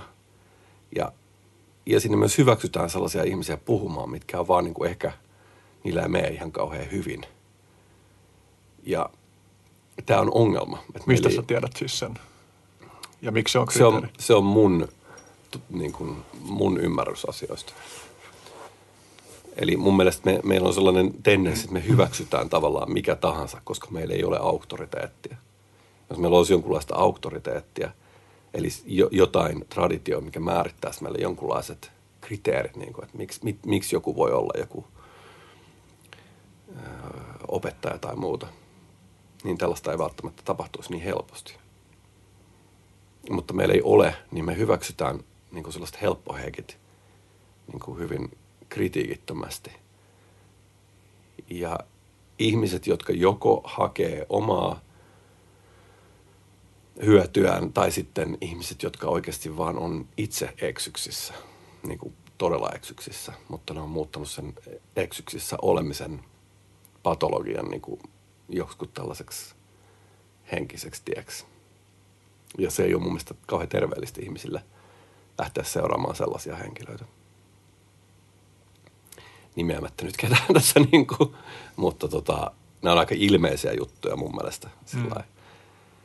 Ja, ja, sitä, ja myös pakanallisuutta vaivaa sellainen niin kuin, ää, keskittyminen ulkoisiin puitteisiin tai tällaisiin niin kuin pinnallisiin puoliin ja, ja tällainen niin kuin nukkavierunen puuhastelu ja käsityömeininki ja, ja kaikki sellainen niin kuin kauhean pie, ja sellainen itse marginalisoiva niin kuin alakulttuurimeininki.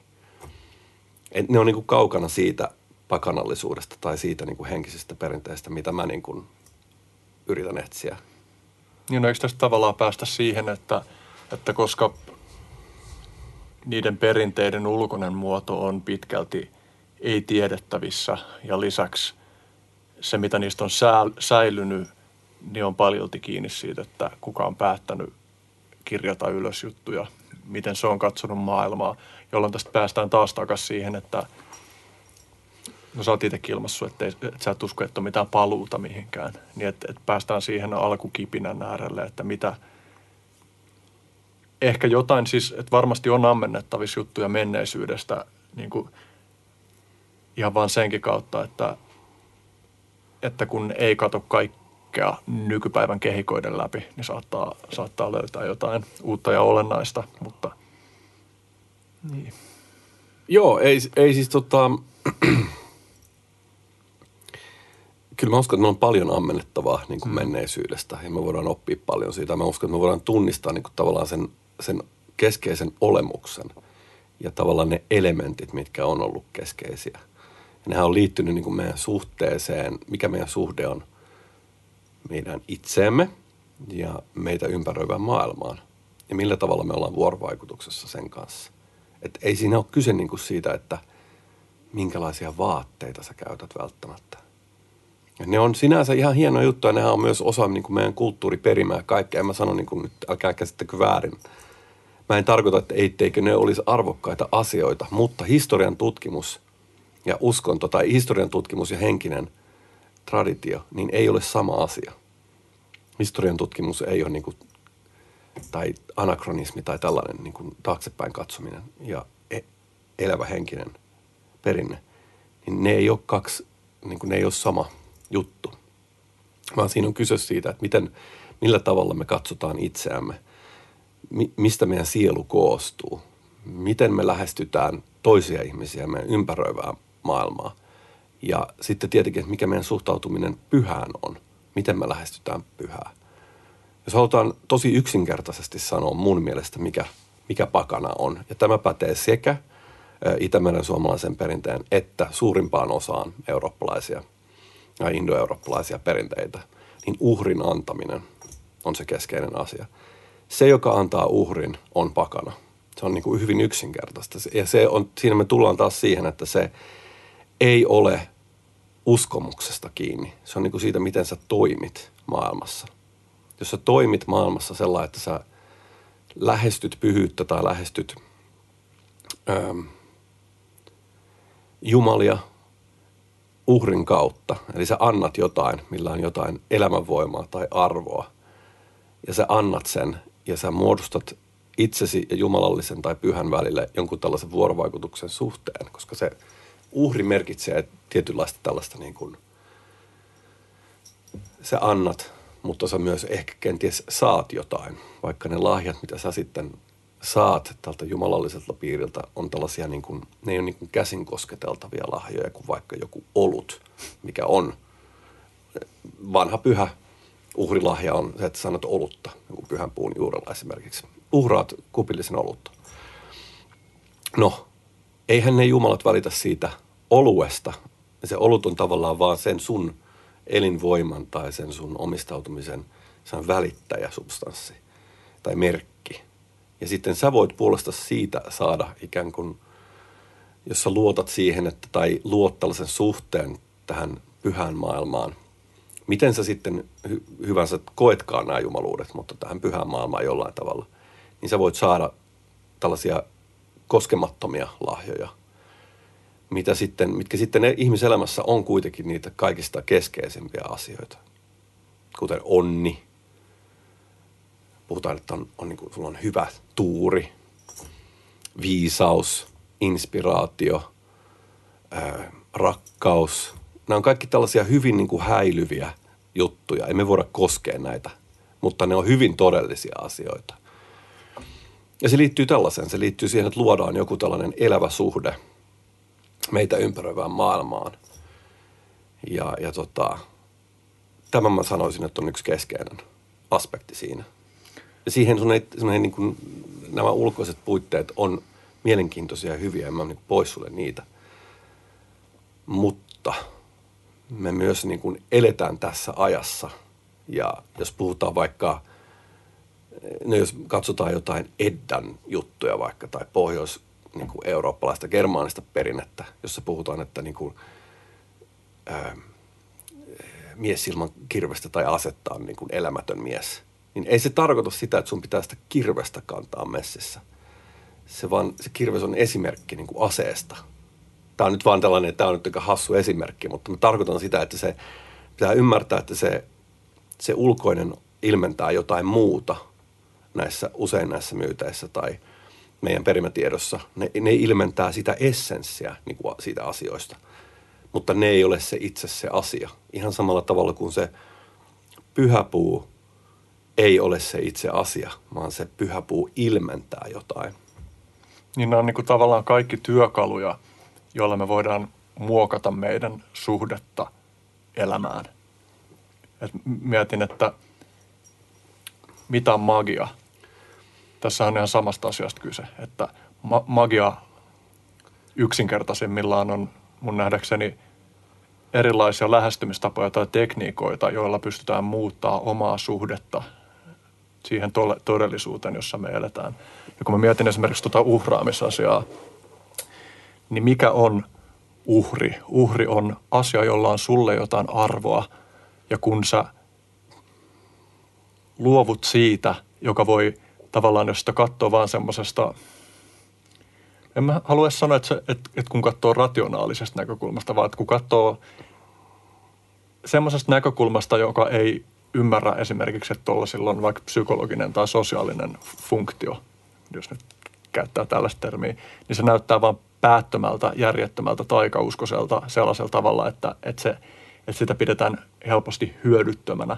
Mutta mä lyön mm. pääni pantiksi. Tuossa oli paljon. Niin no, aivan hyödyttämään. Mm. Sekin niin kuin implikoi, että sitten sulla hyöty. Mm-hmm. No tavallaan kyllä sen pystyy mun mielestä näkemään hyötynä, mm. että sulla on hyvä suhde näihin asioihin. Mutta mä lyön pääni pantiksi, että, että meillä on yksinkertaisesti psykologiset, kognitiiviset mekanismit, jotka johtaa siihen, että esimerkiksi tuollainen asia kuin uhrin antaminen toimii siten, että se muuttaa meidän suhdetta maailmaan. Ja silleen – en nyt halua mennä kauhean syvälle mihinkään evoluutiokeskusteluun, mutta mä löysin pääni pantiksi siitäkin, että se on evolutiivisesti yksinkertaisesti, että tuon tyyppiset tavat toimia maailmassa on ollut hyödyllisiä, koska ne on kultivoinut meissä niin kuin elämää, elämälle tärkeitä asioita ylläpitäviä elementtejä meidän elämässä. Joo, siis hyvin mahdollista. Mä en halua redusoida niitä suinkaan mm. niihin. Mm. Äh, mun mielestä magia, tai Anna-Leena Siikala sanoi hyvin, että magia on uskonnon tai henkisen perinteen operatiivinen ulottuvuus. Okei, mä en tiedä, miksi käyttää sanaa operatiivinen, toiminnallinen suomeksi. Et se on mun mielestä hyvin yksinkertaisesti, mitä magia on. Ja sehän kattaa sitten kaiken tällaisen tavallaan toiminnan siinä sen henkisen perinteen tai uskonnon alaisuudessa – se on sellaista, missä sä teet jotain ikään kuin. Mutta se, mitä sä sanoit, että luodaan tai ylläpidetään tai on joku suhde tähän maailmaan, niin se on se keskeinen asia mun mielestä. Ää, mä puhun siitä, että me niin kuin, näillä magialla esimerkiksi ja, ja tota, rituaalilla pyritään luomaan tällainen suhde elävään maailmaan – ihan sen takia, että uskotaan, että maailma on elävä. Ja se, että miten sä käsität sen maailman ja miten sä käsität sen numeenin tai pyhän ulottuvuuden. Se on mun mielestä myös pakanallisuuden, tai muistakaa nyt, että kun mä puhun pakanallisuudesta, mä en puhu niin kuin välttämättä jostain vikkasta nyt tai muusta. Mä puhun niin kuin näistä meidän esikristillisistä niin kuin perinteistä, mitä me voidaan niistä tietää. Niin me puhutaan jostain sellaisesta perinteestä, jossa se sun, miten sä haluat niin kuin määritellä sen, että mitä nämä jumalat esimerkiksi on.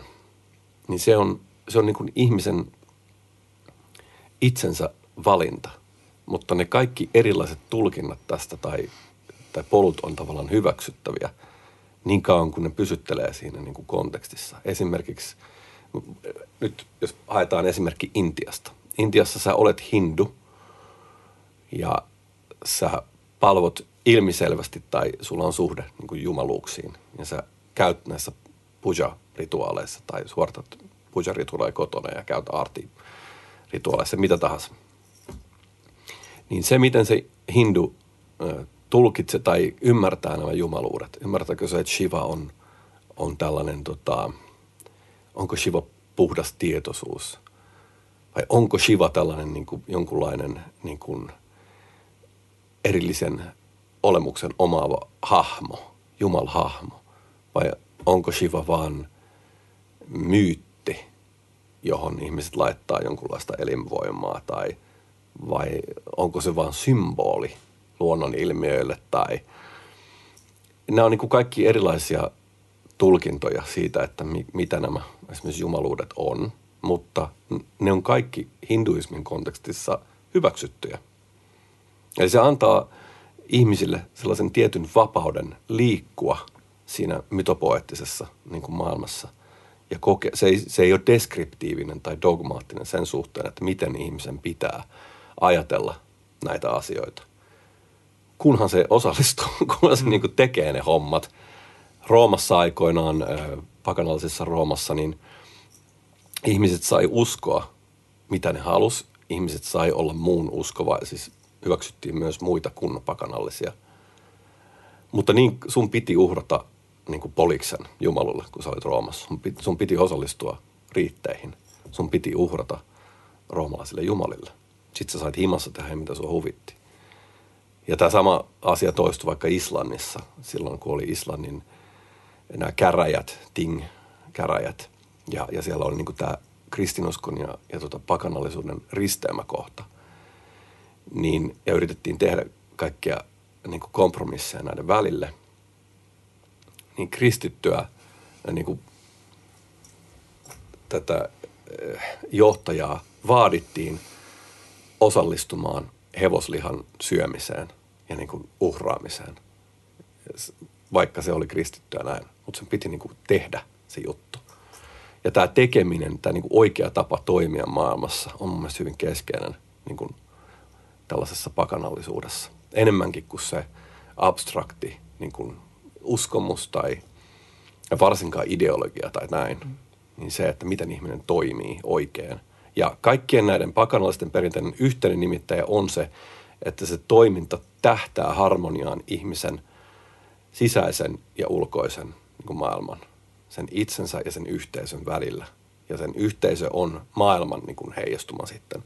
Eli kun se toimii harmoniassa sen itsensä ja yhteisön kanssa, niin se toimii laajemmin myös harmoniassa sitten koko niin kuin maailmankaikkeuden kanssa. Mm.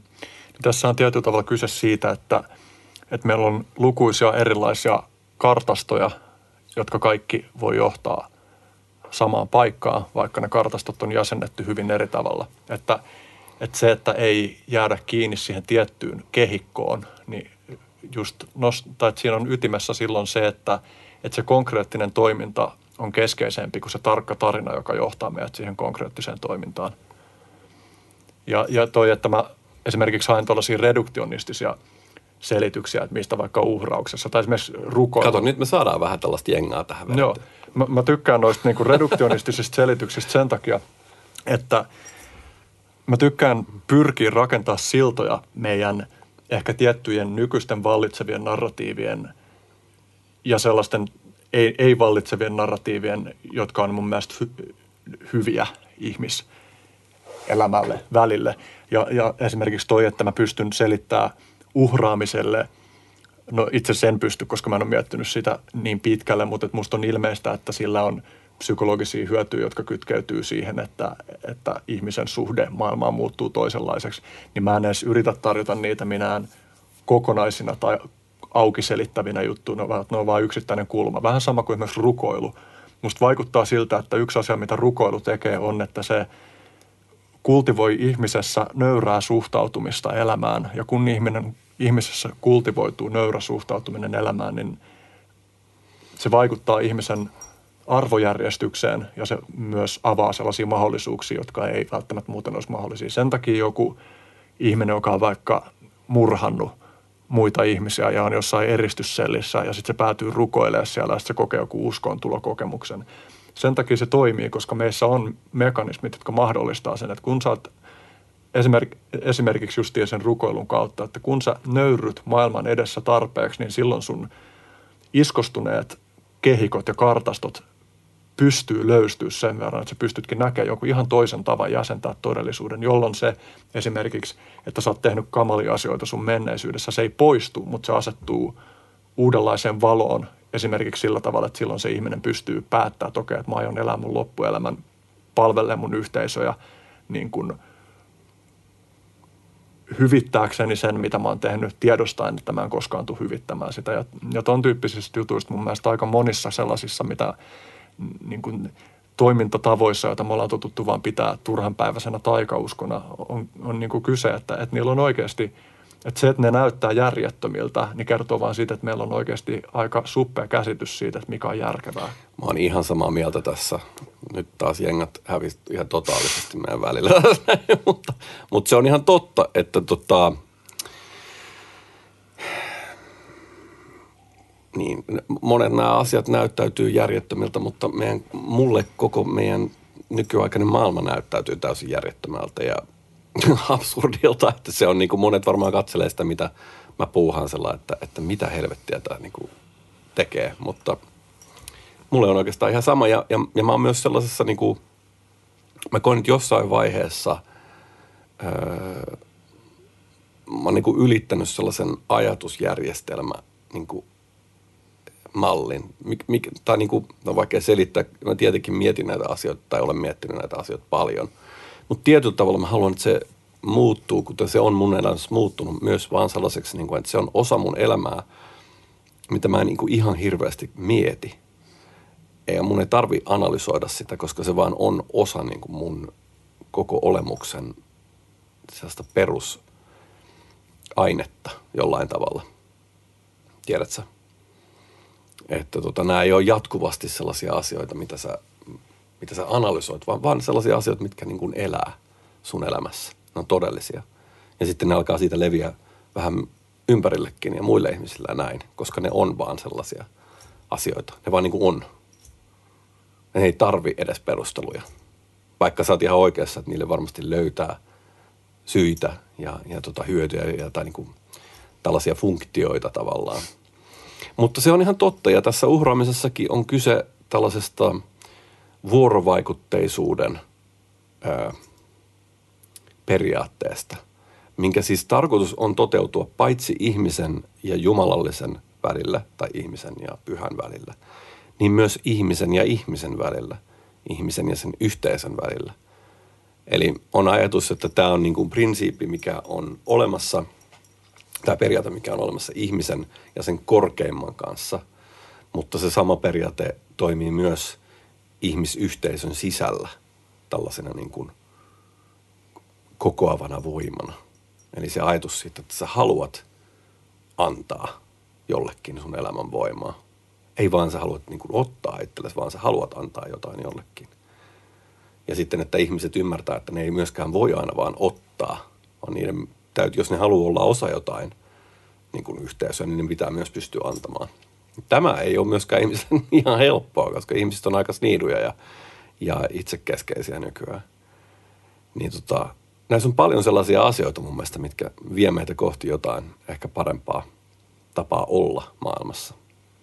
Mä näen... ja, ja, mä, ja mä en todellakaan siis ole mitenkään, mä en sue pois mitään teknologiaa tai mitään. Mutta mä en myöskään näe, että se, on niin kuin, se voi välttämättä niin kuin, se ei ole uskonto. Tai se ei ole henkinen perinne. Se ei ole sama asia sen kanssa. Niin se voi sisältyä elämään, jossa on hyvä suhde yksilöön laajempaan, mikä se sitten onkin. Niin. Et, niin se, se ei ole niin kuin, no se tekee tietyt jutut haastavaksi, se voi tehdä tietyt jutut helpommaksi, mutta se, se on niin kuin tavallaan eri kysymys. Tässä ollaan niin kuin eri akselilla mm-hmm. ikään kuin sen kanssa.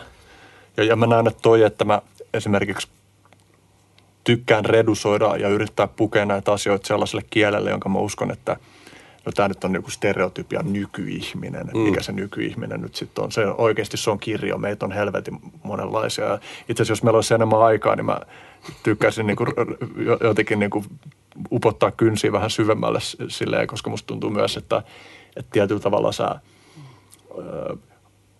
yksi oikoistat sitä, että minkälaista nykyaika on, mutta mä toisaalta ymmärrän sen siinä niin kuin, Mä oon suurien, niin tällaisten suurien linjavetojen mies. Joo, mä niin maalaan sellaisella tiedätkö, leveällä pensselillä niin sanotusti. Ja kyllä mä sen tiedän itsekin.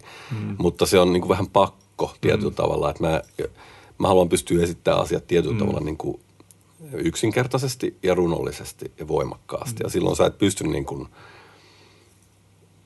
käsittelemään – niin kuin juurta jaksain jokaista niin kuin mm. pientä nyanssia, vaan sun pitää pystyä myös niin kuin välillä heittämään sitä maalia seinille niin sanotusti. Joo, ymmärrän kyllä. Ja niin, kuin, niin se, mitä mä olin sanomassa tuosta, että, että, että mikä se redusoinnin pointti, niin että, että mä oon itsekin joutunut tekemään paljon sitä, että mä oon joutunut niin kuin ensin löytää jotain siihen mun jo iskostuneeseen maailmankuvaan tai kartastoon sopivia selityksiä sille, että miksi mä voisin tehdä jollain tietyllä tavalla – miksi mä voisin tehdä jotain tietynlaista rituaalia tai muuta. Että se on niin avannut mulle sen oven, että okei, että nyt mä pystyn tekemään tätä, vaikka mä samanaikaisesti näen, että, että ei mulla ole mitään koko selitystä. Mulla on vaan riittävän hyvä niin kuin selitys sille, että, että miksi tämä ainakin toimii. Mm-hmm. Ja sitten ne niin kuin todelliset mekanismit saattaa olla jotain paljon monimutkaisempaa tai jotain ihan muuta. Joskus on hyvä myös vaan niin kuin tehdä asioita. Joo, ja sillä niin kuin, että, että mä en tiedä, mikä tässä on se mekaniikka. Mä en tiedä, mikä näiden tarkoitus tai hyöty tai edes niin kuin järki on. Mutta on sellainen, että okei, okay, ihmiset on tehnyt näitä paljon. Ja ne on sanonut, että jos sä teet nämä jutut, niin jotain tapahtuu. Joskus on hyvä vaan miettiä sitä, että okei, okay, niin kuin, tehdään vaan.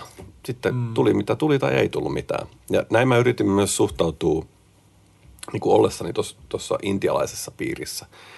Koska totta kai siellä on niin kuin näitä satsang niin kuin istuntoja, missä sitten niin kuin tämä opetus tavallaan puhutaan ja näin – tai, tai käsitellä jotain tiettyä aihetta, mutta hyvin paljon siitä niin kuin niiden piirissä toimimisesta oli vaan sellaista niin kuin olemista. Et siinä ei ollut mitään verbaalista niin kuin kikkailua, ellei se ollut erikseen niin kuin määriteltyä. Hmm. Pujat oli aamuun ja illoin ja sitten siellä niin kuin oltiin. Ja tehtiin niin kuin joti kahvia tai teetä ja linnut lentää ja näin. Et, ja sun pitää niin kuin jossain vaiheessa mun mielestä ihmisen pitää hyväksyä se, että se ei voi lähe, kaikki asioita ei voi lähestyä. Ja mä sanon nyt tämän itse tällaisena niin kuin mun, mä oon myös tällainen niin kuin, niin kuin mie, ajattelija tyyppiä näin. Että mä lähestyn asioita niin kuin ajattelemalla niitä. Mutta se ei ole aina se oikea tapa niin kuin löytää asioita, tai mä en usko, että ihminen voi välttämättä aina niin kuin saavuttaa kaikkia asioita ajattelun kautta. Vaan joskus se pitää vaan niin kuin mennä kokemus edellä juttuihin. Niin kuin, ja sitten ehkä jotain avautuu, mitä ei voisi ajatellakaan, niin kuin, että avautuisi. Mä en tiedä nyt viittaako mä liikaa niin kuin Nietzscheen tässä, mutta Nietzsche, Nietzsche myös puhuu siitä, että sun keho on suuri niin kuin opettaja, että sun kehossa on enemmän viisautta kuin sä voit, voit tietää, veljeni. Että, että älä unohda kehos viisautta ja tällaisia asioita. Ja se on myös yksi mun mielestä niin kuin aspekti tästä, että Tuo lainaus taisi olla mun muistinpanossakin ylhäällä. No niin. Se on itse asiassa erinomainen paikka lopettaa tämä varsinainen ö, vapaamuotoinen keskustelu ja mennä loppukysymyksiin. Mm. Kerro jostain. Ja näille vois, näitä on kuusi muistaakseni näitä okay. loppukysymyksiä. Käytä alle minuutti, jotta päästään lähteä ajoissa li- liikenteeseen, niin alle minuutti per vastaus. Kerro jostain tylsästä asiasta. Tylsästä asiasta. Siis ikävystyttävästä asiasta vai? Sä voit päättää itse. Öö, en mä tiedä. Mun mielestä tämä koko moderni maailma on ihan helvetin tylsä. Et mun mielestä on sellaista niin kuin, ihmiset suoriutuu huomattavasti vähemmän kuin mitä ne voisi. Ihmiset on vähemmän kuin mitä ne olisi. Meidän kulttuuri on tällainen latistava ja tylsä ja tyhmä. Ja me tuhlataan meidän aikaa tällä planeetalla ja resursseja tekemällä niin kuin tylsiä asioita. Hienosti siihen sisältyy kuitenkin Niin. nämä kaikki aspiraatiot. Seuraava kysymys. Kerro jostain asiasta, joka on inspiroinut sinua. Öö, oi, niitä on niin paljon. Kuva. Musiikki, taide. Öö, nyt jo, musta tuntuu, että mä alan luettelemaan nyt jotain tällaisia Kerro vaan joku ihan satunnainen konkreettinen. kliseisiä asioita. Ihan joku satunnainen konkreettinen juttu. Se voi olla tosi pieni tai...